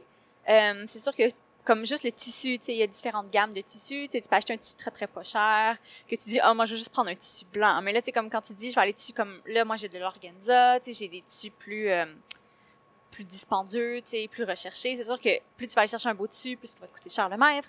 Euh, ensuite, c'est comme le Warbler, ben c'est un prix connu, c'est 90 dollars pour une feuille de 1 mètre par 1 mètre 50. Hi, ok. Mais euh, je dirais qu'avec un mètre par un mètre cinquante, euh, tu fais pas une armure complète. Là. Je sais que ceux qui font des armures complètes ils utilisent deux à trois feuilles de Warbler. Donc là, tu multiplies, oh, tout le monde fait des mathématiques, multiplie 90 par 3. Là, ça c'est juste le coût du Warbler. T'as pas le coût, mettons, des velcro, euh, la peinture, le primer, le temps. Le temps, c'est de l'argent. Temps, euh, les perruques, le maquillage, euh, les verres de contact. Fait que c'est sûr qu'il y a aussi, dépendamment de la complexité, la complexité du projet, un petit costume, c'est comme les. Mettons que je reviens avec Malaya que, dont je parle. C'est sûr que c'est un costume qui m'a demandé 6 mètres de tissu, puis c'est pas mal juste ça que j'ai c'est utilisé avec. euh, sais, j'utilise mes vrais cheveux, mais avec juste des rallonges. Fait que c'est un costume qui était en bas de 200 dollars. Mais tandis qu'un costume qu'aujourd'hui, ben là, c'est sûr que le tissu, ça m'a coûté 200 dollars juste le tissu plus le warbler, plus le bois pour faire l'arme, tout ça, ben là, c'est un costume qui est plus comme des alentours peut-être 500, 600 dollars Donc, c'est à peu c'est- près, c'est un avec la budget perruque. dispendieux. Oui, un- c'est un, c'est un oui. passe-temps dispendieux. C'est sûr qu'aussi, on peut être intelligent puis utiliser des matériaux recyclés. Tu sais, des fois, on a des choses qui traînent pour dire, ah, je vais utiliser ça. Comme moi, j'avais un costume euh, de Sailor Moon, euh, le bâton, le sceptre, j'avais fait de Sailor Saturne, pour ceux qui la connaissent. Puis elle a comme une espèce de faux. Puis euh, on utilise du bois d'un patio qui avait été mis à terre. Fait qu'on utilisait le bois. Puis on a tout réutilisé ce bois-là. Fait que dans le fond, le bois m'a rien coûté. Le bois, c'est un matériau qui peut quand même coûter cher. Mais là, cette fois-là, il m'a rien coûté. Fait que finalement, mon bâton, il m'a juste coûté la peinture, tu sais. Ah, Puis le bien. temps. Fait que, tu sais, il m'a coûté 15 à faire. Fait que, tu sais, c'est ça que le prix varie toujours de qu'est-ce que tu veux faire puis aussi qu'est-ce que tu trouves. Mais j'imagine que la limite ultime doit toujours être le temps. Parce Oui. que, tu sais, dans le fond, je veux dire, tu sais, 500 dollars, oui, c'est cher, mais tu sais, si tu le rentabilises sur, exemple, Oui. plusieurs événements, ça peut être bien. Mais si ça te prend 3-4 mois à le faire, euh, tu sais, c'est le talent puis le temps aussi, j'imagine. Puis, euh, voyons, qu'est-ce que je t'ai pour dire? C'est sûr que, tu sais, souvent, on se donne un objectif, dire, ah, pour telle convention, je vais faire tel costume. Toutes les, toutes les cosplays on fait ça, on est un peu euh, masochiste dans le sens que, tu sais, des fois, c'est un peu, euh, excuse-moi, irréalisable. Tu dis juste, tu dis je vais faire le personnage, mais tu réalises pas à quel point, euh, des fois, il y a un personnage que tu penses va être simple, va être plus compliqué à faire. Puis là, à ce moment-là, tu passes des nuits blanches à essayer de finir ton projet. Mais j'imagine que, cette espèce de stress-là aussi qu'on s'impose un peu, ça fait partie du trip du cosplay en général. Ben, c'est euh, un challenge. C'est ça, clairement. là. Voilà. C'est ça, donc se repousser ses limites. Euh, je veux qu'on parle un peu plus euh, de toi là, au niveau des prix que tu as gagnés. Euh, Est-ce que tu es capable de nous dire euh, quelques prix que tu as gagnés ou euh, Euh, ben, j'ai- euh, ben pour ma Officer Caitlin, j'avais gagné euh, Best in Class, puis j'avais gagné aussi le prix du juge qui était Jessica Nigiri à Comic Con de Montréal il y a plusieurs années. OK. Puis c'était vraiment un honneur, j'étais vraiment contente. Clairement. Puis on s'attendait pas à ça non plus. Puis on avait vraiment fait un sketch. Puis j'avais fait euh, ceux qui jouaient à League of Legends, on a fait les bouches. là. OK. Tu sais, les, que le monde se cache dedans, a fait un sketch avec une joke de Timo. Fait que, tu sais, ah, puis de, aussi la collection qui lag. Tu sais, euh, voyons, server not found, quelque chose du genre. En tout cas, fait que, on a eu bien du plaisir, puis euh, on avait gagné, on a gagné des prix pour ça. Euh, J'ai gagné des prix euh, Master pour mon costume de Drakengard, qui est un autre jeu, d'ailleurs. Je fais beaucoup de Oui. costumes de jeux vidéo. Ben, c'est bien, c'est bien. Mais, On euh, est un podcast de jeux vidéo, fait qu'on est très content que t'en parles. Puis mon premier premier prix que j'avais gagné, euh, c'était pour une- un personnage d'animé que j'avais fait Goddess Madoka, qui est l'anime euh, Pola Madoka Magica. À ce moment-là, c'était pas très connu. De, de nos jours, c'est comme on en voit partout. Mais euh, c'était une grosse robe. J'avais une euh, crinoline en métal. Parce que, là, encore une fois, comme je disais tantôt, des fois, les designs défient la gravité, puis ils se peuvent pas aussi dans la vraie vie. Fait que là, faut que tu te dises, Hum, comment je vais faire pour que ça tombe comme ça tombe dans bande dessinée ou comme ça tombe dans le jeu vidéo? Donc, la jupe se tenait pas. Fait qu'on a décidé de faire une crinoline en métal. Ça devait être pesant, ça devait être. euh, Non, c'est juste que je peux pas m'asseoir. OK, OK, c'est ça. Mais ça donnait vraiment l'effet, puis j'étais vraiment fière. Puis à ce moment-là, j'avais gagné le prix de, de Yaya Han, qui était l'invité cosplay. OK. Fait que J'ai gagné le prix Yann, j'ai gagné aussi le prix de ma catégorie, j'ai gagné un prix pour... j'ai gagné trois prix pour ce costume-là, c'est très gênant. Parce que quand, t'es, quand tu reçois un prix dans une mascarade, ils te demandent de monter sur le stage pour recevoir ton prix. Puis là, quand tu, oh, on se Oh, fait tu te attaquer. fais attaquer par Ouais, les gens- les, les arbres nous attaquent. Ça va nous arriver pas mal souvent, oui. Fait que, Stranger Things. Euh, bon, avec, non, c'est, euh, toujours est-il que, oui, tu, tu, laisses sur le stage quand tu reçois ton prix. Puis là, quand tu reçois un autre, mais t'es déjà sur le stage. Fait que là, t'es comme, Oh, t'es devant tout le monde, puis là, tout le monde te voit réagir au fait que tu reçois un autre prix. Fait que non, c'était gênant, mais c'est, c'est, c'est le fun. Tu sais, c'est une belle reconnaissance. Ben, quand tu as du talent, dans le fond, il faut que tu sois prête à reconnaître justement cette reconnaissance-là puis à l'accepter là, correctement. là. Euh, je veux savoir les participations spéciales à des événements. Je sais que tu as déjà été juge euh, à des événements. Euh... Euh, cette année, j'étais juge à plusieurs événements, notamment à Comic Con de Montréal. oh, Il avait ok. fait, euh, il avait fait une, une publicité pour ça. C'était vraiment, là, j'ai regardé ça, j'étais comme, oh mon doux. Parce que, tu sais, être à côté de Leon Kiro, qui est comme un cosplayer italien, puis euh, l'autre, in- l'autre invité euh, qui était juge, c'était euh, Steven, qui lui, euh, il fait des costumes pour Hollywood. Notamment, il a travaillé, euh, dans le fond, c'est lui qui a fait les costumes de Harley Quinn dans Suicide Squad. Oh oui, Fait ok. que là, j'étais entourée comme d'un designer pour les films, puis d'un cosplayer professionnel, puis c'était moi, la patate du Québec entre les deux. Mais c'est. mais c'était, c'était, T'as du talent, t'as du spécial. talent, faut que tu l'acceptes. C'était spécial, mais c'était une belle expérience. Merci beaucoup à Comic Con de, de m'avoir euh, invité comme juge. J'étais très touchée quand ils me l'ont demandé, puis euh, j'en, j'en, suis pas revenue encore. Pour vrai, euh, j'étais très émue. J'étais très émue. Peut-être une, une expérience à refaire éventuellement, à revivre. N'importe ça? quand. Oui, N'importe quand. T'as aimé ça? C'est une belle, ben, juger, c'est une belle expérience. Euh, ce qui est difficile pour moi, par exemple, c'est que je connais beaucoup de gens, mais j'essaie d'être impartiale. Comme euh, à Comic Con, j'ai, euh, moi, je l'appelle une de mes enfants. Mais ceux qui font du cosplay que je connais depuis longtemps, je les appelle mes enfants. Moi, je suis comme la mère parce que ça fait longtemps que j'en fais. puis, euh, ben, comme elle, j'avais refusé de la juger. Tu sais, Ouais. j'étais comme, je la connais bien, je faisais des câlins dans. Puis, sais, personne me l'a demandé, mais tu sais, moi, quand on t'arrive pour juger, les juges ont fait qu'est-ce que tu penses de elle, j'ai fait, ben, c'est mon amie, donc je la jugerai pas. Ça, c'est une règle d'éthique, finalement. Oui, ben il y a des juges qui le font pas. Tu sais, comme justement, Lyon qui vient d'Italie, était comme, mais que ce soit ton ami, que ce soit pas ton ami, tu peux la juger quand même. Mais j'étais comme, ouais, mais tu sais, je la connais bien, donc je me considère pas impartiale dans ce sujet, fait que je m'exprimerai pas pour elle. Tu sais, juger-la sans mon avis à moi. Mais non, c'est, mais euh, c'est le fun de juger, c'est, c'est l'autre envers de la médaille. C'est j'aime ça. Euh, ça permet aussi de rencontrer les gens, puis de- des fois même les gens, ils arrivent avec des techniques que toi t'as jamais vues. Puis là, en tant que juge, c'est le fun parce que tu peux leur poser des questions. Ben, c'est ta job de le faire. De toute façon, tu fais, ah, comment tu fait ça? Ah, tu utilises tel matériel? Ah, c'est vraiment intéressant. J'avais jamais pensé à ça. Fait que, tu sais, t'apprends. Autant que, oui, toi, tu l'es là pour les juger, puis les juger. Mais tu sais, je veux dire, m- dans le cosplay, on peut pas être bon dans tout. Un peu comme dans la vraie vie, tu sais. Il y en a que, tu sais, moi, les armures, oui, j'en fais un peu, mais je me considère vraiment pas comme une professionnelle en armure. Il y a des gens qui font des choses en armure. Là. Moi, ça me... Je suis flabbergast. Là. Je suis comme, mon dieu, mon dieu, ils sont vraiment, vraiment talentueux. Moi, c'est vraiment plus ma force, la couture, euh, les armes. Mais les armures, j'ai encore un peu... euh, je travaille un peu là-dessus. Mais c'est correct, on a tous quelque chose à travailler. Mais ça, mais, mais ça, mais comme ça, ce que, ce que je voulais amener à ça, c'est que les gens ont toujours à nous apprendre. Puis, tu sais, des fois, on va voir des choses, justement, que tu fais comme, OK, moi, je serais jamais capable de faire ça, mais je trouve ça vraiment fascinant. Moi, je trouve ça beau. Puis, c'est ça que j'aime de juger les gens, c'est de voir, à quel point ils peuvent faire des choses vraiment incroyables. D'autres cos- cosplayers qui seraient, dans le fond, soit mondial ou ceux du Québec, simplement, que ceux que tu admires un peu, là, t'es un peu tes idoles ou euh, Tes des gens que tu inspirations, voudrais, ou ouais. tes inspirations, ou des gens que tu voudrais justement peut-être un peu pousser là, en parlant d'eux. euh, Est-ce que tu en as en tête rapidement comme ça? Euh, au Québec, euh, mettons qu'on reste québécois local, euh, il y a Narcisse Cosplay et sa copine, mais les autres sont déjà très très connus, ils font des costumes de Final Fantasy, allez les voir, leur Cloud et leur euh, Irit sont, sont fous, fous raides. Euh, Il y a Element Cosplay, qui est aussi une très très bonne cosplayer que je connais au Québec, vraiment très très bonne, fallait la voir. Euh, Cosplay, Eugénelle Cosplay, aussi une autre excellente cosplayeuse, très très gentille, euh, a fait des designs vraiment incroyables. Elle aussi, c'est quelqu'un qui se repousse beaucoup euh, dans ce qu'elle fait. Elle essaie toujours des nouvelles techniques. Très très bonne en, armure. Euh, un autre cosplayer que je trouve un peu dommage, il y en a des fois que tu dis sont très très bons, mais sont peu connus. Il y a Oro Cosplay, d'ailleurs c'était mon ami, j'ai refusé de juger à la mascarade. Mais sincèrement, euh, elle a fait euh, Fa- Faria de Overwatch. Oui. Elle a fait euh, son, son skin de Rain Dancer. C'était incroyable. Incroyable. Euh, aussi, euh, localement encore, au Québec, on a vraiment beaucoup de cosplayers que je trouve sont talentueux, puis je trouve ça dommage parce qu'ils sont pas tant connus. Euh, Il y a Suspicious Tumble- Tumbleweed. Euh, Euh, ça me dit quelque chose. euh, elle a gagné, elle a commencé à juger des événements elle aussi, puis elle a gagné, euh, enfin elle a gagné au Comic Con, elle a gagné à Takuton aussi. Euh, c'est une fille tellement talentueuse, mais tellement humble, puis tellement, c'est tellement cute parce que moi ça fait plusieurs fois que je la juge, puis je l'ai vu monter les échelons, puis elle est rendue master, puis tout ça. Puis à chaque fois après les conventions, elle vient me voir, elle fait comment comment est-ce que je pourrais m'améliorer? puis à Comic Con j'ai dit pour vrai ma belle, t'es comme Rendu top là, rendu déjà. Là, top, puis tu sais, je trouve ça bien parce que c'est quand on arrête de chercher à s'améliorer que je trouve qu'on arrête de progresser dans la vie.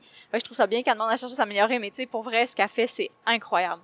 Incroyable. Mais je trouve ça bien, tu sais, qu'on puisse en parler justement dans des tribunes comme aujourd'hui, tu sais, autant en live que justement en podcast pour être capable de peut-être euh, allumer l'intérêt, tu sais, puis aller voir peut-être d'autres cosplayers que les plus connus, euh, qui pour que justement, tu sais, ça, ça, ça spread un peu là, en termes de, de, de popularité, c'est ça qui est important. hein. Sinon, dans les connus, euh, il y a Daniel Beaulieu qui fait euh, des armures vraiment Hallucinant. hallucinantes et dans un temps hallucinant aussi. Là. Elle commence un projet deux semaines plus tard.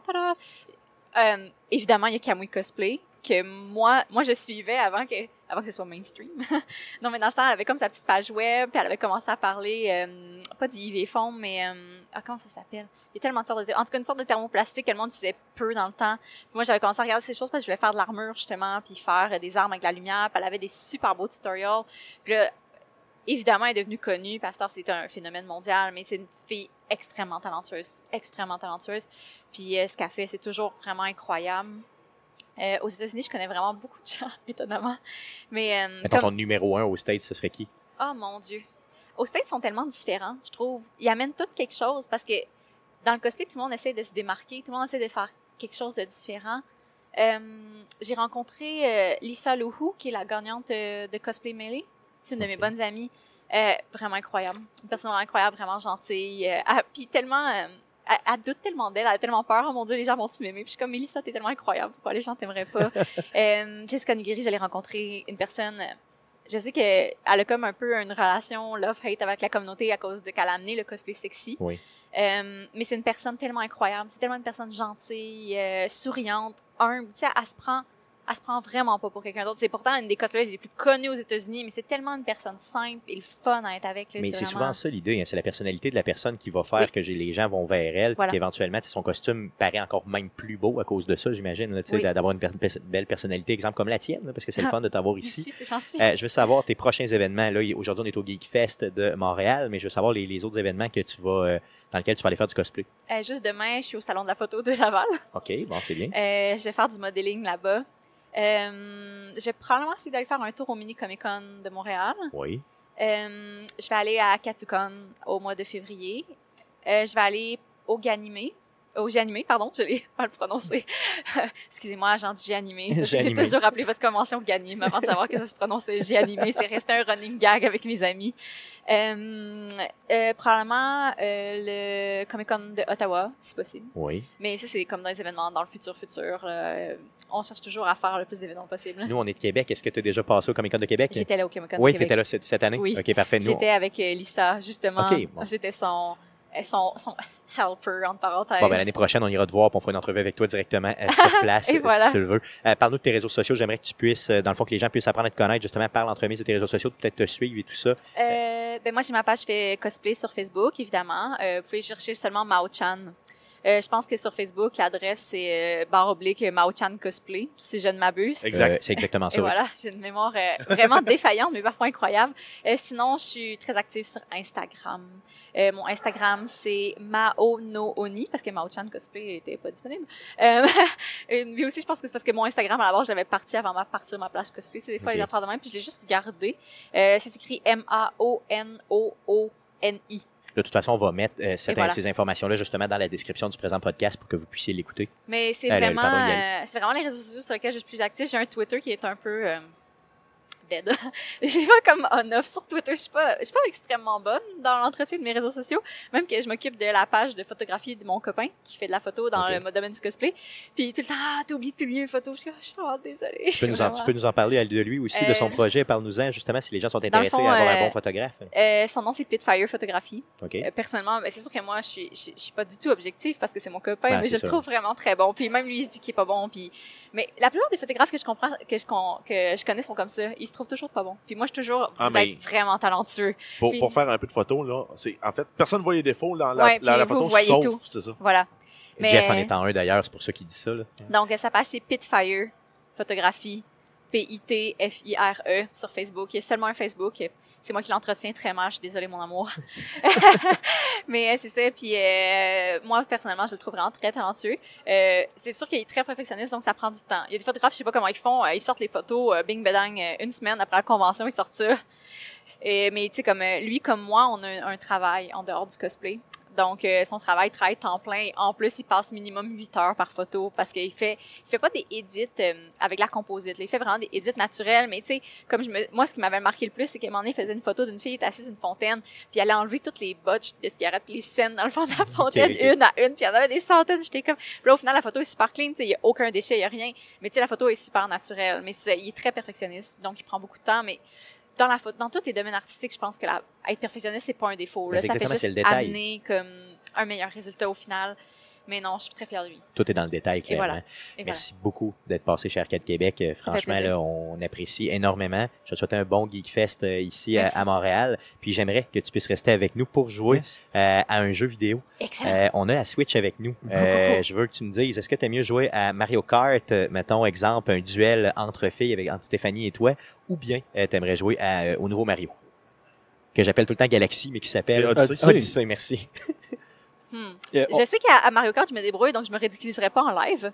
Mais le nouveau Mario, je l'ai jamais essayé. Fait que que je suis comme- l'essayer? Je suis comme ambivalente. Je vais peut-être essayer le nouveau Mario. Euh, euh, J'espère que tu es à l'aise à jouer avec les deux manettes séparées parce qu'apparemment que c'est la meilleure façon de jouer. Donc, je suis pas d'accord, mais pire, comme... on, va, euh, on va le connecter, on va le Ouais, connecter mais sur le manette. À manette. de- non, de- ouais, mais c'est parce qu'elle est déjà comme ça. euh, fait Ok, que, cool. Mais pour si jouer jamais à- ça fonctionne pas... euh, Mais pour jouer, là c'est Mario qu'on met là. Yes, C'est ben, bon, cool. Donc, on va commencer Mario avec. Pour continuer, une entrevue avec M. Martin Paul Beaulieu, chef d'orchestre de l'orchestre avant Périphonique. Donc, bonne écoute. Euh, Aujourd'hui, on a une entrevue euh, très spéciale. Donc, c'est Martin euh, Paul Beaulieu de l'orchestre avant Périphonique qui est avec nous euh, aujourd'hui. Salut Martin. Salut mon cher. Ça va bien? Toi? Yes. T'es chef d'orchestre. Oui. OK. Donc, euh, je, vois- je tiens à te le dire. C'est la première fois qu'on reçoit un chef d'orchestre chez Arcade Québec. Un chef de quelque chose, C'est c'est la ça, première fois. exactement. Donc, quelqu'un de crédible, tout court. Donc, c'est ça. Euh, J'aimerais que tu puisses me parler de ton projet, justement, l'orchestre. Parle-nous de ton projet. Écoute, euh, l'orchestre, euh, en fait, l'orchestre avant périphonique, qui est situé sur la rive sud de Montréal, existe depuis euh, maintenant sept ans. Et euh, je suis euh, le chef depuis euh, sa formation. En fait, dès le départ, j'ai aidé d'ailleurs à la mise en place de l'orchestre. Et euh, l'orchestre au départ était surtout euh, est arrivé pour combler un, un manque d'orchestre de bon niveau euh, sur la rive sud. Il y avait d'autres orchestres, disons, plus euh, amateurs et qui se contentaient de jouer une fois par semaine. On range l'instrument, puis la semaine prochaine, on recommence, puis ça sonne pas nécessairement mieux. Donc, plutôt euh, d'un niveau plus inférieur. Et nous, on est arrivé, on s'est dit non, nous, on va aller plus loin, on va pouvoir présenter des concerts euh, innovateurs et vraiment aller plus loin au niveau de la- de l'interprétation de la musique. Et des fois, peut-être aller carrément dans des, quelque chose que les gens seraient vraiment surpris de voir un orchestre aller. Donc, euh, comme la musique de jeux vidéo. Ben, c'est ça, exactement. C'est ça. Donc, euh, votre particularité, c'est que vous allez vraiment explorer vraiment des, des, des mondes euh, différents à toutes, les, à toutes les shows, dans le fond. Là. Des, vous faites des shows vraiment basés sur l'univers geek. C'est ce que je comprends. Exactement. On va on va dans des univers comme la, la musique de science-fiction, la musique de film, la musique de jeux vidéo, euh, tout comme aussi de la musique, euh, disons, euh, comme de comédie musicale ou de, de- des- des standards, euh, des fois jazz ou pop. Euh, on va la musique, euh, on va vers la musique aussi de, de, de musique de, voyons, je vais finir par le dire, de- de- d'œuvres plus obscures, disons, genre faire découvrir des œuvres québécoises des fois. Euh, des fois, on va aussi vers de la musique un peu plus folklorique, des danses, euh, des trucs euh, qui vont qui vont être souvent à l'opposé. Les concerts vont surtout servir à, à montrer une belle palette de couleurs musicales. Donc les gens, ils viennent pas écouter une heure de la même affaire non-stop. C'est vraiment là, une pièce, tu vas faire comme OK, je tripe bien raide, puis je tape du pied, puis j'ai le goût de me, me bouger les hanches. Puis l'autre pièce d'après, c'est plus cérébral, c'est plus faut que j'écoute, que je porte attention. Fait qu'on aime ça faire découvrir plein de couleurs musicales. C'est, c'est vraiment le, le, le dada de, de l'orchestre, c'est vraiment d'aller dans tous les sens. Vous êtes combien de musiciens sur scène?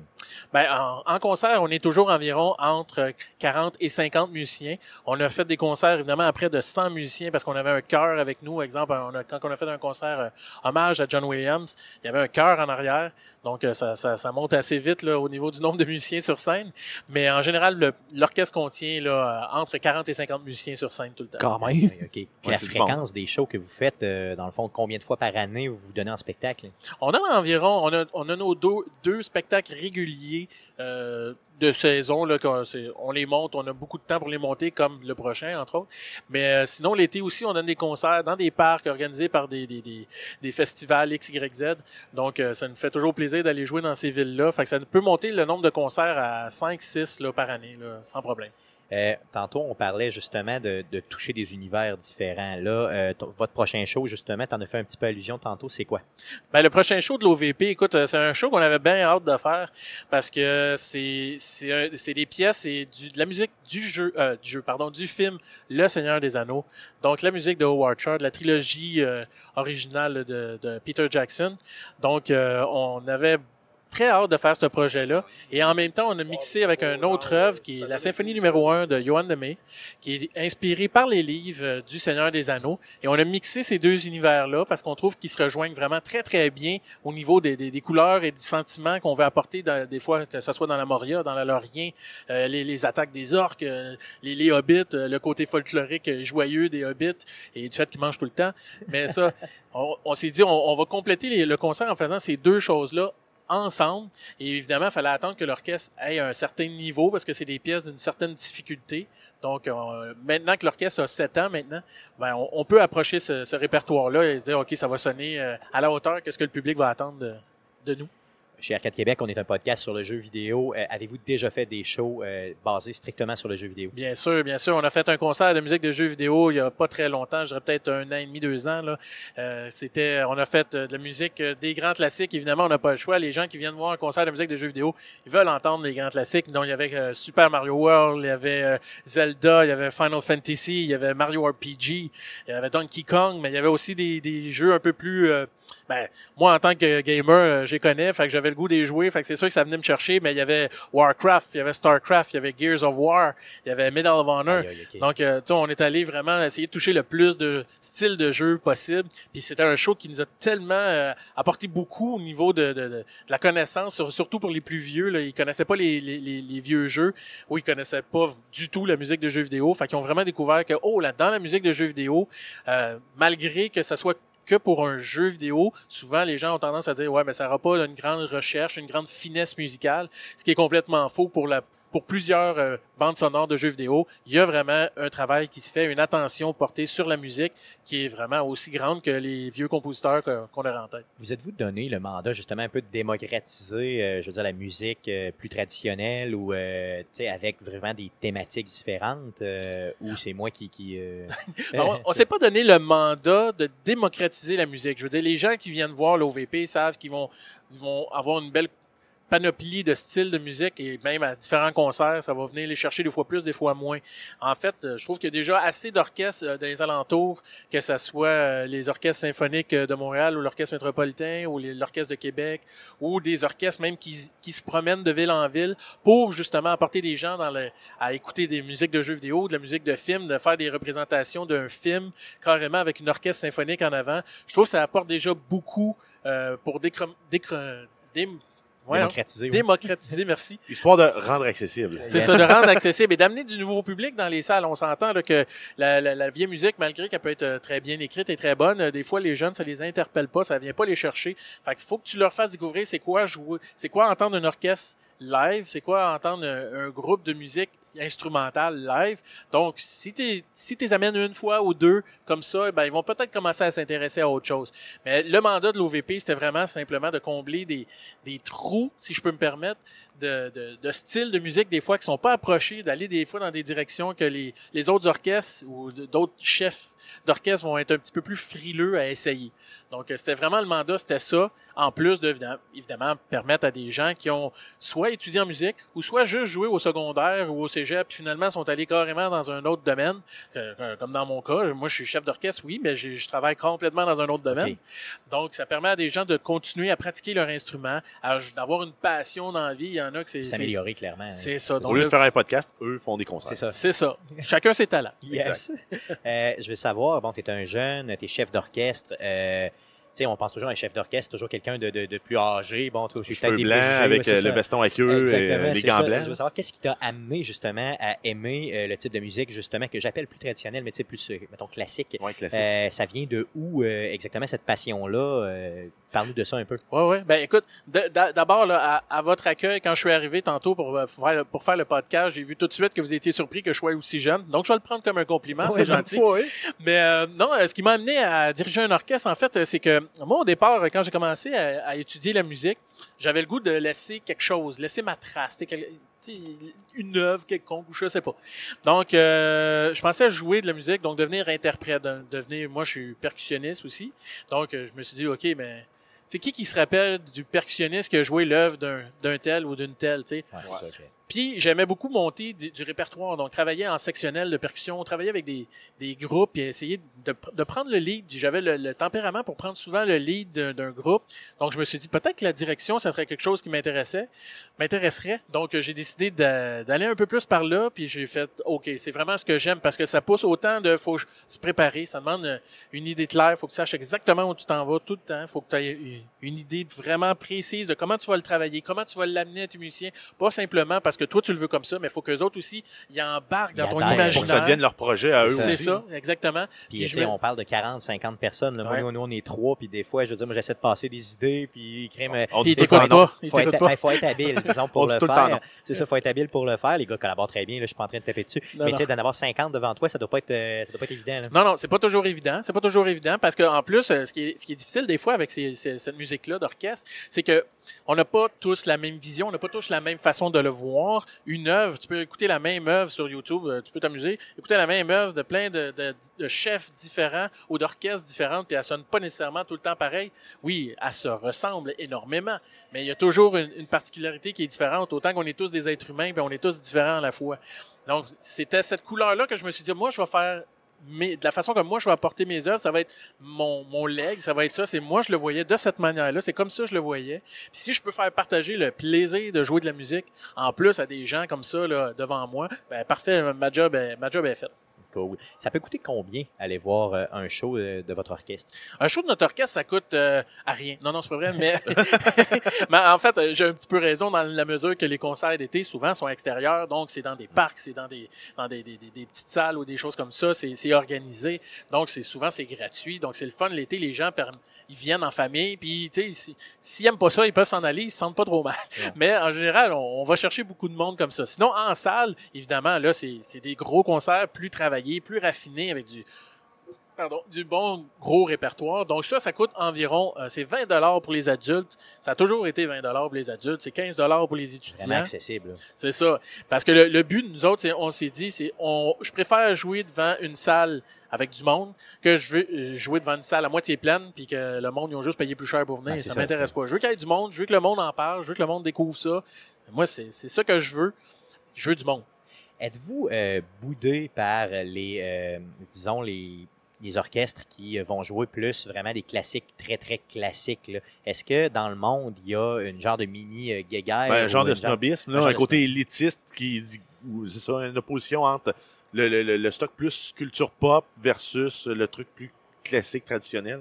Ben, je dirais que le, le snobisme vient souvent là, de- du fait que il y a des, des- encore des, des vieilles euh, des vieilles dogmes qui traînent encore puis que les gens sont réticents à aller vers le changement, ce qui est complètement l'opposé que nous autres. Fait que souvent quand que nous on s'en va vers une, une, une direction complètement euh, plus moderne, plus contemporain et ça nous empêche pas de jouer des, des, des classiques aussi. Je veux dire on va jouer l'oiseau de feu, on va jouer des affaires plus plus vieilles mais on va les intégrer dans un contexte plus moderne, plus dynamique, plus jeune.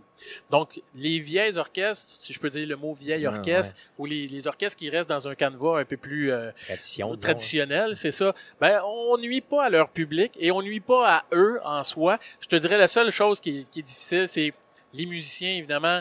Faut que les musiciens viennent jouer un style de musique, il y a quelque chose qui vient les chercher. Donc, si tu viens pas les chercher avec la musique que tu choisis, ils vont s'en aller C'est ça, jouer ça peut être ailleurs. difficile, ouais, c'est ça. Ouais. Non, ça, clairement, clairement. Euh, je veux savoir, euh, excuse-moi, là, je suis perdu complètement. J'ai mon, mon, mon téléphone a complètement sauté. Y a pas Ça de va problème. bien, ça va bien? Pas de problème. Oui, non, c'est bon. Là, c'est Euh, ton non, c'est parce que je l'ai. Non, c'est que j'ai accroché, c'est ici, puis ça a comme. euh, ça apparaîtra pas Ah, dans la version finale. On est de live, yeah! Euh, je veux savoir. C'est ça. Bon, tantôt tu faisais un panel euh, justement Ouais. ici, donc euh, une conférence justement au Geekfest de Montréal. Euh, je veux savoir ta, ta, ta conférence dans le fond parlait de quel sujet? Ben, le sujet de ma conférence, dans le fond, c'est j'ai ex- exprimé un peu, là, dans le fond, d'où vient la musique de jeux vidéo, la musique de film, et où elle s'en va. Donc, euh, par exemple, tu sais, exemple, la musique de jeu au tout début, là, dans les années 70, euh, écoute, on s'entend, le, le jeu Pong avec les deux palettes puis la balle entre les deux là, qui se promènent, il n'y avait pas de jeu, il y avait pas de musique. pas de musique. Pour la simple et bonne raison qu'il n'y avait rien d'assez puissant puissant dans la console et le Pour processeur rendre. pour rendre une musique. Euh, À une ça a évolué et là, on a commencé à faire de la musique. Mais la musique, dans ce temps-là, c'était simplement du code. Donc, c'était du code rentré pour qu'il y a un son qui était déterminé par le code et ça ça veut pas dire que ça faisait pas de la bonne musique là. c'est juste que ça faisait pas de la belle musique euh, au niveau Ben, euh, c'était, c'était du midi, là, avec... euh, Mais qui n'était pas rendu avec des vrais. C'était rendu avec des ouais. faux instruments sur le chip de la console. là. exactement Puis même souvent, tu perdais un canal, mettons, comme euh, si on prend l'exemple de Metroid, tu perdais un canal de, de musique quand tu étais rendu à un seuil de, de point de vie pour qu'il te donne la, la musique d'alerte que tu es sur le bord de Exactement, mourir. c'est ça. Exactement, exactement. Puis là, éventuellement, euh, avec les années, les consoles évolu- ont évolué, les processeurs ont évolué, les cartes de son ont évolué. Donc, on a pu avoir de plus en plus de la musique, même au début, c'était encore midi. Il prenait de la musique orchestrale, il rentrait dans un programme de musique et c'était un son orchestral midi qui sortait parce qu'il n'y avait pas encore le support pour justement de la musique euh, enregistrée live, donc orchestral live ou un band live. Je, me- je me souviens, moi, à l'époque de notre première carte euh, Adlib euh, sur l'ordinateur. Si vous connaissez pas ça, euh, c'était les premières cartes de son qu'on pouvait mettre dans un ordinateur. Tu sais, que c'était pas le sound speaker qui sortait. Oh, ouais. là. Donc, C'est euh, très limité. là, Très, très, limité. très, très, limité, mais on trippait, nous autres. là. Ah oui, clairement, là, c'est sûr. là. Fait que, tu vois, ça, C'est- parti. Ça a évolué. Et là, maintenant, aujourd'hui, on peut se permettre vraiment là, d'avoir des orchestres, des fois, là, de plus de 80-90 musiciens, orchestre symphonique complet, euh, avec un chœur et toute la patente, pour enregistrer une soundtrack comme des jeux comme Zelda, des jeux comme... euh, Les euh, Gears of War Gears sont of War, les là, même les God of War, ils Oui, vont même rajouter du métal, ils vont rajouter un band métal là-dessus. Donc vraiment, là, on peut aller vraiment plus loin. Et je pense que de plus en plus, euh, les, les, les programmes pour écrire de la musique euh, orchestrale sont rendus tellement raffinés que je crois, et je veux pas enlever de la job à personne, que on va même pouvoir éliminer l'orchestre vivante parce qu'ils ont fait des tests, il y a des, des bandes sonores qui sont tellement bien adaptées que si on fait jouer la vraie pièce jouée par des musiciens et la, pièce jouée par le programme musical avec les bandes sonores très évoluées, c'est très très difficile de faire la différence entre les deux. Donc, puis la musique de film euh, aujourd'hui, de plus en plus, si on parle des Hans Zimmer, ces choses-là, utilisent beaucoup leur leur euh, ordinateur pour composer ou même des sons un peu euh, synthétiques MIDI pour transformer le son. Donc, euh, ils ont presque plus besoin d'un orchestre live pour enregistrer, mais c'est sûr que ça enlèvera jamais le, le, le- le- petit côté vrai, la, la- la vraie saveur du son euh, qu'un instrument peut donner. Le feeling d'être en salle, c'est merveilleux. D'ailleurs, j'ai été en voir un dernièrement à Québec, là, et je, je, je vais te dire, moi, j'étais pas familier avec ça. Tu sais, je suis pas un gros, gros triple de musique dans la vie, mais j'adore, tu sais, quand même euh, la musique, là. Et quand j'étais en salle, euh, à un moment donné, tu te rends compte, tu réalises après quelques minutes, là, que tous les sons que tu entends sont faits véritablement live Ouais. pour toi par un humain. Ouais. Ça vient te chercher, là, euh, directement dans le chest, là. Moi, c'est venu me, me- ça m'a frappé véritablement. Exactement. Là, je me suis dit, il faut que j'y retourne. Euh, à, toutes les fois que j'ai l'opportunité justement d'y aller, là, euh, euh, je me donne un coup de pied puis j'y vais parce que je me dis, crime, imagine là, ce feeling-là, tu veux le revivre, là, tu C'est veux ça. vraiment le revivre. Et c'est d'ailleurs, c'est c'est quelque chose que j'adore quand je vois des, des, des gens qui viennent voir un concert de notre orchestre ou de n'importe quel orchestre, en fait, puis qui viennent nous voir, puis qui font comme Wow, ok, je pensais pas du tout que c'était comme ça. Tu sais, quand tu l'écoutes à la radio, des fois, c'est une affaire.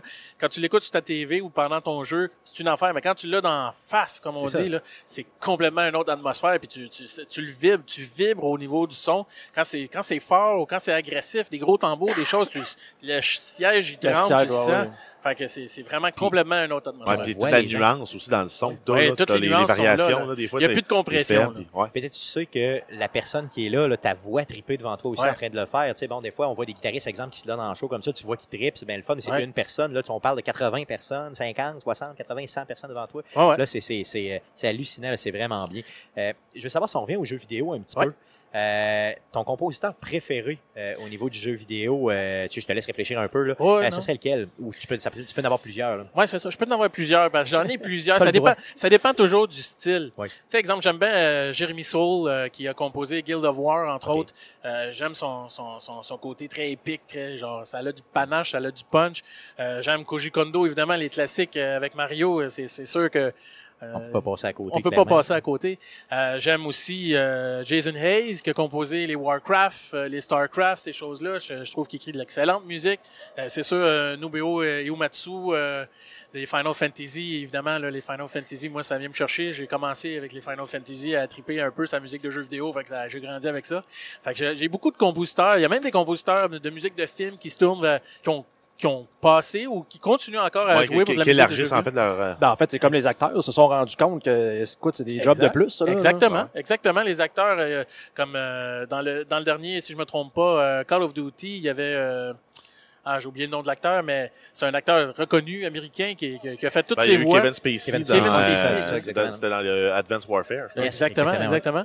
Puis euh, dans les jeux, dans les, la musique de jeu, ben c'est un peu la même chose. Michael Giacchino qui a composé euh, Jurassic World, euh, qui a composé la musique du- de la série Lost. Ben il a écrit la musique en- au début, il a écrit de la musique pour le, le, le jeu de Lost World de Jurassic Park. Puis il a tellement aimé sa musique de The Lost World qu'il a repris la musique du jeu puis il l'a mis dans Jurassic World. Ce que j'ai trouvé très drôle Ben d'ailleurs parce que quand j'étais allé voir le film, j'ai fait c'est pas normal, j'ai pas vu le film puis je reconnais la musique. Il y a Ouais, c'est un ça. problème. Mais tu, vois- tu vois que le- les médias maintenant peuvent se servir à gauche et à droite. Ils peuvent communiquer ensemble. Ça peut devenir des vases communicants. C'est plus en vase clos que ok moi je fais de la musique de film, je suis pris dans ma musique de film, je fais que de la musique de film, puis autant de l'inverse, la musique de jeux vidéo. Moi, je serais pas surpris qu'un jour ça pourrait être le fun. Koji Kondo fasse un- une soundtrack pour un film américain. Ouais, pourquoi, pas? Pourquoi pas, simplement, simplement. Euh, super, regarde, je pense que tu nous as très, très, très bien vendu le projet. Euh, J'aimerais savoir, avez-vous des médias sociaux justement pour que les gens puissent suivre un peu l'évolution de l'orchestre, puis aller voir justement vos prochains shows? Ben, on est toujours sur Facebook, on est très actifs sur Facebook. Les gens peuvent nous écrire, ça nous fait toujours plaisir de leur répondre. Ils ont juste à chercher euh, Orchestre avant périphonique ou OVP, là, souvent là, on, on sort dans les premiers. Sinon, on a notre site web aussi, les gens peuvent nous écrire, euh, ils peuvent acheter leur billet en ligne euh, par PayPal sur notre site web, c'est très sécuritaire, ils ont leur billet à la porte après, ils ont même pas besoin de se casser la tête à dire, je vais-tu le recevoir par la malle? Ouais, c'est ça, non, il va être à la porte, tu peux l'acheter la veille à minuit le soir, il y a pas de trouble, il va être là le lendemain à la pour toi. Fait qu'il y a pas de stress avec ça. Puis le, le site de l'orchestre, c'est euh, Donc, c'est très facile à retenir. Orchestre d'Union OVP. Merveilleux. Donc, je vais mettre aussi, bien sûr, toute cette information-là dans la description du présent podcast pour que les gens puissent le retrouver relativement euh, facilement.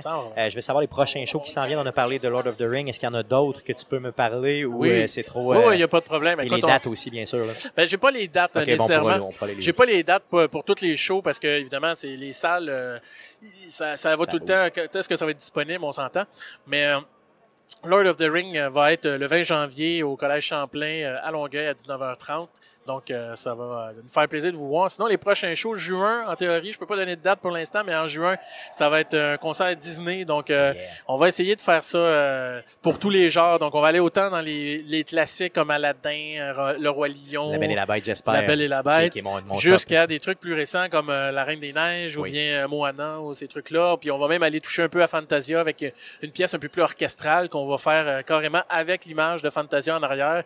Donc ça va être un beau petit challenge de rentrer euh, direct sur l'image aux bonnes places. Donc euh, ça va être le fun. Par après, euh, après le concert Disney, on, recommence en septembre. euh, ben, nos concerts d'été devraient tourner autour de Disney aussi, là, mais en septembre, on va revenir avec un concert de musique de jeux vidéo.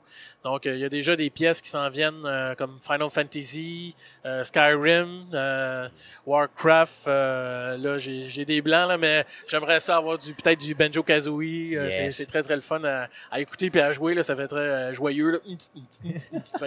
J'ai bien bien hâte. Puis par la suite, là, il y a- on n'a pas encore défini clairement les les, les, les, programmes, mais il y a des, c'est sûr qu'on veut faire un programme entre autres de, musique pop, donc euh, un concert qui va avoir un, un band avec une guitare électrique, on va faire un concerto de guitare électrique, on va faire du Pink Floyd, on va faire euh, du Queen, on va aller se promener vraiment pour que les gens là, trip un- sur un concert un peu plus populaire, si je peux me permettre, le pop rock. Fait que euh, ouais, c'est pas mal ce qui s'en vient. Pour le reste, c'est encore un peu loin. Regarde, tu me le vends vraiment, t'es vraiment un passionné, je tripe vraiment. Puis, euh, mettons, là, euh, je suis un musicien là, de la région, puis euh, j'aimerais ça me joindre à votre orchestre. Est-ce que, euh, à votre orchestre? Est-ce que c'est possible? Ben oui, c'est toujours possible. Les musiciens, à chaque début de session, on fait, euh, on fait une répétition porte ouverte. Donc, les, tous les musiciens qui, qui soient de peu importe le niveau, c'est pas important. On les accueille. Il peut avoir euh, 48 flûtes, c'est pas grave. C'est, une répétition porte ouverte. Les gens viennent avec leur instrument, ils jouent. S'ils aiment l'orchestre, s'ils aiment l'ambiance, si c'est un niveau qu'ils recherchent, c'est parfait. Ils peuvent euh, embarquer dans l'orchestre avec nous autres. Sinon, ils peuvent nous envoyer tout le temps leurs coordonnées sur notre site web. Euh, Il y a une page faite pour ça. Ils ont juste à cliquer dessus, nous envoyer les informations. Nous, on leur répond euh, souvent là, extrêmement rapidement. Et euh, c'est, c'est super le fun d'avoir tout le temps des nouveaux musiciens, des nouveaux visages. Ça amène des nouvelles façons de voir, ça amène une nouvelle dynamique. Euh, c'est vraiment le fun. En présentement, là, on a, on a une belle gang. On a vraiment beaucoup de fun. On revient d'un camp qu'on a fait à la fin octobre, justement, euh, où est-ce que les camps servent à travailler vraiment la musique en profondeur, d'aller plus loin dans l'interprétation. Mais évidemment, on fait pas que jouer de la musique, bien sûr. On mange et on boit. C'est ça. Mais- On vit bien. On vit bien et on a beau- aussi un clip de boisson. Ouais, c'est ça, c'est ça. Très bien. En, en guillemets. Mais euh, non, on a beaucoup de plaisir, puis c'est, c'est ça, ça, ça reste une activité. Moi, c'est ça qui, qui me tue. Des fois, je vois ça dans d'autres orchestres où est-ce que ça vient un petit peu trop euh, euh, un peu stock-up. Comme une job, là. Comme une job, c'est ça. Les gens, ils viennent, là, ils ont le goût d'avoir du fun, ils ont le goût de jouer de la musique pour avoir du fun, mais ils ont le goût de faire une activité sociale comme jouer au bowling, tu sais, genre, ils ont le goût Ouais, d'avoir du monde autour d'eux. Rencontrer des gens. qui ont le goût d'avoir du fun, de jaser, puis tu te fais des amis dans ces groupes-là, puis euh, c'est vraiment, là, là, musicalement, c'est un des orchestres qui, en ce moment, à mon avis, là, puis je prêche pas juste pour ma paroisse, mais qui progresse vraiment bien. Donc, euh, c'est vraiment le fun à voir. Super cool, tu me le vends très bien. Merci beaucoup. euh, merci d'être passé chez Arcade Québec. Franchement, j'apprécie. Ben, ça me fait si, euh, dans le fond, justement, pour les prochains shows, là, euh, tu veux faire de la publicité ou n'importe quoi, n'hésite pas à nous contacter. des fois, par Skype, on peut, se- on peut se faire une petite entrevue, un 5-10 minutes, euh, juste dire, regarde, ça s'en vient, euh, telle chose, ou peu importe, là, tu sais, dans le fond, où on redistribuera le tout, là, ce serait vraiment très bien. Ben, pas de problème, je vais vous envoyer les infos, puis euh, écoute, vous êtes la bienvenue. Si vous voulez venir nous voir, Ben. euh, écoute, euh, moi, je vais être bien content de vous voir. Surtout celui de jeux vidéo, là, comme je te dis, c'est pas que celui du Hobbit m'intéresse pas, mais tu sais, si j'ai à choisir, Lord of the tu sais, Ring, bien sûr. pas c'est juste ça. le Hobbit. Euh, c'est C'est ça, réducteur un peu. Non, c'est correct. Lord of the Ring, euh, c'est- euh, c'est venu après, hein, donc Ouais, c'est moins important. non, non, mais euh, ça, c'est sûr que le, le- le répertoire de musique de jeux vidéo, on sait qu'au GeekFest, on va aller rejoindre beaucoup de personnes. Ben ça, c'est probablement, là, on va sûrement revenir l'année prochaine. Puis ça, l'année prochaine, si on est là, c'est évidemment pour le pour le concert de jeux vidéo. Mm. Donc c'est sûr que les, les gens vont sûrement venir poser beaucoup de questions. Mais pour le Lord of the Ring, je pense qu'on peut. euh, Il y a beaucoup de geeks. En tout cas, moi, étant gamer, puis même geek, euh, le Lord of the Ring, les Star Wars, affaires là, moi, je suis un, je suis un addict. J'ai- Je peux Ah plus m'attendre au 15 décembre pour venir voir euh, le prochain Star Wars. Fait que le 20 janvier pour venir voir un show de Lord of the Ring, c'est sûr que j'ai hâte. Let's go, c'est ça, c'est le fun. Cool. Hey, merci beaucoup hein, encore. Là. Ben, ça me fait plaisir. Cool. Pour terminer, on reçoit Yann, organisateur de la console qui console, un événement à non lucratif geek pour ramasser des fonds pour les enfants malades euh, qui aura lieu à Sherbrooke les 18 et 19 novembre prochains. Donc bonne écoute. Excusez, re-bienvenue sur Arcade Québec. On est encore au Geek Fest. Euh, comme on a, on a un horaire très chargé aujourd'hui, mais on décide quand même d'ajouter des gens. Euh, donc, euh, on a Yann Deneau de la console qui console, euh, de l'événement La console qui console, justement, qui s'en vient prochainement. Euh, un, événement de Sherbrooke. Donc, À laquelle on a participé. Oui, l'année passée, bien sûr. L'année passée, c'était la quatrième édition. On a participé. Cette année, c'est la cinquième édition, c'est ça? Absolument, c'est la cinquième édition dans laquelle vous êtes encore invité cette année. Une édition qui est encore plus gros, plus merveilleux, c'est plus que 2.0. On a gagné comme 10 niveaux d'un coup cette année. là. OK, ben, je veux que tu nous parles premièrement, c'est quoi les dates? Cette année, c'est dans deux semaines, c'est le 18 novembre. Dans le fond, c'est un 24 heures. On n'est pas obligé de rester 24 heures, mais si on veut, on peut. C'est de samedi 10 heures jusqu'à dimanche 10 heures du matin. Parfait, donc les 18 et 19, c'est ça? Ouais, le 18 Merveilleux. dans la majorité, mais ouais, un peu du 19 Merveilleux, aussi. ça marche. Euh, je veux savoir, c'est un c'est- dans le fond, il y a une mission sociale derrière cet événement-là. Je veux Oui. que tu nous en parles. Dans le fond, euh, l'événement, euh, au début, ça a parti qu'on voulait euh, vraiment avoir euh, deux choses, deux, deux, deux grandes visions dans l'événement, c'est-à-dire un engagement social, mais aussi partager notre culture, notre passion de la culture geek. Donc, on a mixé les deux. Euh, une partie des, fonds s'en vont pour aider euh, le Canstri qui aide les enfants atteints de leucémie et les familles, et aussi le chat qui est une maison d'hébergement pour les gens avec des problèmes de santé mentale. Fait que nos deux chevals de bataille, c'est vraiment euh, pour cette année encore, depuis quelques années, c'est la leucémie, les enfants, la, cause des enfants et la cause de la santé mentale. Éventuellement, plus on va faire de sous, plus on va aider d'autres organismes. Pense euh, à Action Saint-François qui s'en vient aussi, qu'on aimerait aider pour l'écologie. Puis il y a d'autres organismes qu'on aimerait aider aussi dans d'autres causes. Donc, c'est un événement qui arrête pas de grossir. C'est la cinquième édition. Mhm. Euh, tu me disais que tu dors à peu près trois heures par jour, par, par nuit, je veux dire. Par euh, semaine, Par mais bon. semaine, c'est ça. Euh, parce que, donc, toi, tu es complètement bénévole. Tu fais aucune scène avec ça. Dans le fond, c'est vraiment seulement, tout, tout, tous les fonds sont remis. Couvrir les pour- frais puis euh, remettre la balance au. euh, Ben, je te dirais que c'est la première année qu'on se garde un budget pour couvrir nos frais. Euh, depuis cinq ans, oui, effectivement, c'était du 100% bénévole. On n'a jamais mis une scène dans nos poches avec cet événement-là. Euh, et euh, là, on s'est, on s'est, on a refait le budget pour se dire, on peut-tu garder un fonds de roulement pour les années suivantes parce Ben, que pour que l'événement, dans le fond, il y a une pour la pérennité de l'événement, ça, on veut, ouais, on veut le moins- continuer. compenser une moins bonne année avec une meilleure et ainsi de suite. là. Ben, idéalement, de tout avoir les meilleures années, mais tu sais, pour réinvestir justement pour avoir des plus grosses années d'année en année. C'est ça. Donc, c'est à Sherbrooke. Tu nous as le dit, c'est 18. Euh, Mhm. je veux savoir l'endroit à Sherbrooke. C'est au centre de foire, donc on a loué la plus grande place de l'Estrie, la plus neuve, la plus belle. Euh, C'est c'est une bâtisse qui est même pas 10 ans. C'est neuf, c'est une infrastructure qui est faite pour recevoir des conventions, des salons, donc c'est parfait pour ça. C'est la première fois que vous le faites à cet endroit-là. C'est la première année qu'on s'en va au centre de foire. Habituellement, on était au célèbre de Sherbrooke. C'est là que l'événement est né. Mais malheureusement ou heureusement pour nous, euh, dans le fond, le célèbre de Sherbrooke ne convenait plus. euh, les locaux étaient plus assez grands pour nous accueillir, accueillir tous nos participants. Donc, euh, je veux savoir, je suis un geek, je suis intéressé par l'événement. En plus, je sais qu'il y a une mission sociale, je veux y aller. Qu'est-ce que je peux aller faire à la console qui console? Bon, je vais prendre euh, deux secondes pour euh, prendre un souffle parce qu'il y a beaucoup de choses à faire. Let's go, garoche tout ça. Euh, ben en fait, on a, comme à chaque année, on a un salon du euh, un musée de la console avec toutes les consoles ou presque des années 70 à aujourd'hui, avec des plein de jeux qu'on peut essayer en location. On essaye un jeu, on le change. On a un salon du board game aussi où il y a des dizaines et dizaines de jeux de société où on peut venir essayer les jeux. On a un animateur sur place aussi euh, du Griffon de Sherbrooke qui va venir animer les jeux de société, les expliquer. On a aussi un LAN cette année de 300 places. Euh, on Shit, euh, c'est big. Ouais, 300 on a quand même grossi pas mal. là. On a commencé avec 50 la première année, mais on est rendu à 300 cette année. Aïe, aïe. Puis advienne qui ont, en tout cas, on veut grossir éventuellement, on veut être plus gros que ça. Mais cette année, on a 300 places. C'est quoi, c'est en formule BY aussi? Là? Amenez votre ordinateur. Amenez votre ordinateur, exactement. On a quatre tournois principaux dans le LAN. Dans le fond, on est, comme, on est un tournoi officiel de League of Legends. Euh, on est sur la page Riot. Sinon, on a aussi du CSGO, du Overwatch et du Hearthstone dans le LAN. OK. On a d'autres tournois aussi, j'en en parlais tantôt, dans d'autres activités. On a du tournoi sur console. On a aussi de la bouffe sur place, des marchands. On a de la bière de microbrasserie aussi, le Ciboire qui est une commandite de chaque année qui est là avec de la bonne bière. Euh, on a aussi euh, du Donjon Dragon. On a un DM qui vient faire du Donjon Dragon sur place, du Call of Cthulhu aussi, un autre DM. Call of Toulouse, ah oui. Mais, Ouais, euh, Call of Cthulhu c'est quoi? aussi. Ça va être des groupes. Il va prendre euh, 10 joueurs en même temps? Ça 5 va être joueurs? 5 à 6 joueurs en même temps. Dans le fond, on prend les inscriptions. Dès qu'on a assez de joueurs, on va partir une batch. Euh, ils vont faire une partie de l'aventure ou l'aventure complète. Dans, dans Cthulhu, c'est une aventure complète à faire. Donjon Dragon, c'est euh, il y a trois, euh, il y a une quête principale sur trois étapes différentes. Les gens vont pouvoir faire une étape, la- l'étape 1, 2 ou 3. Puis jouer Ou- avec un bon master. Avec un vraiment bon master qui est publié aussi chez euh, dans la revue euh, dans une des revues qui appartient à Wizard of the Coast. Fait que c'est un DM qui est déjà publié, qui est connu aussi dans le milieu.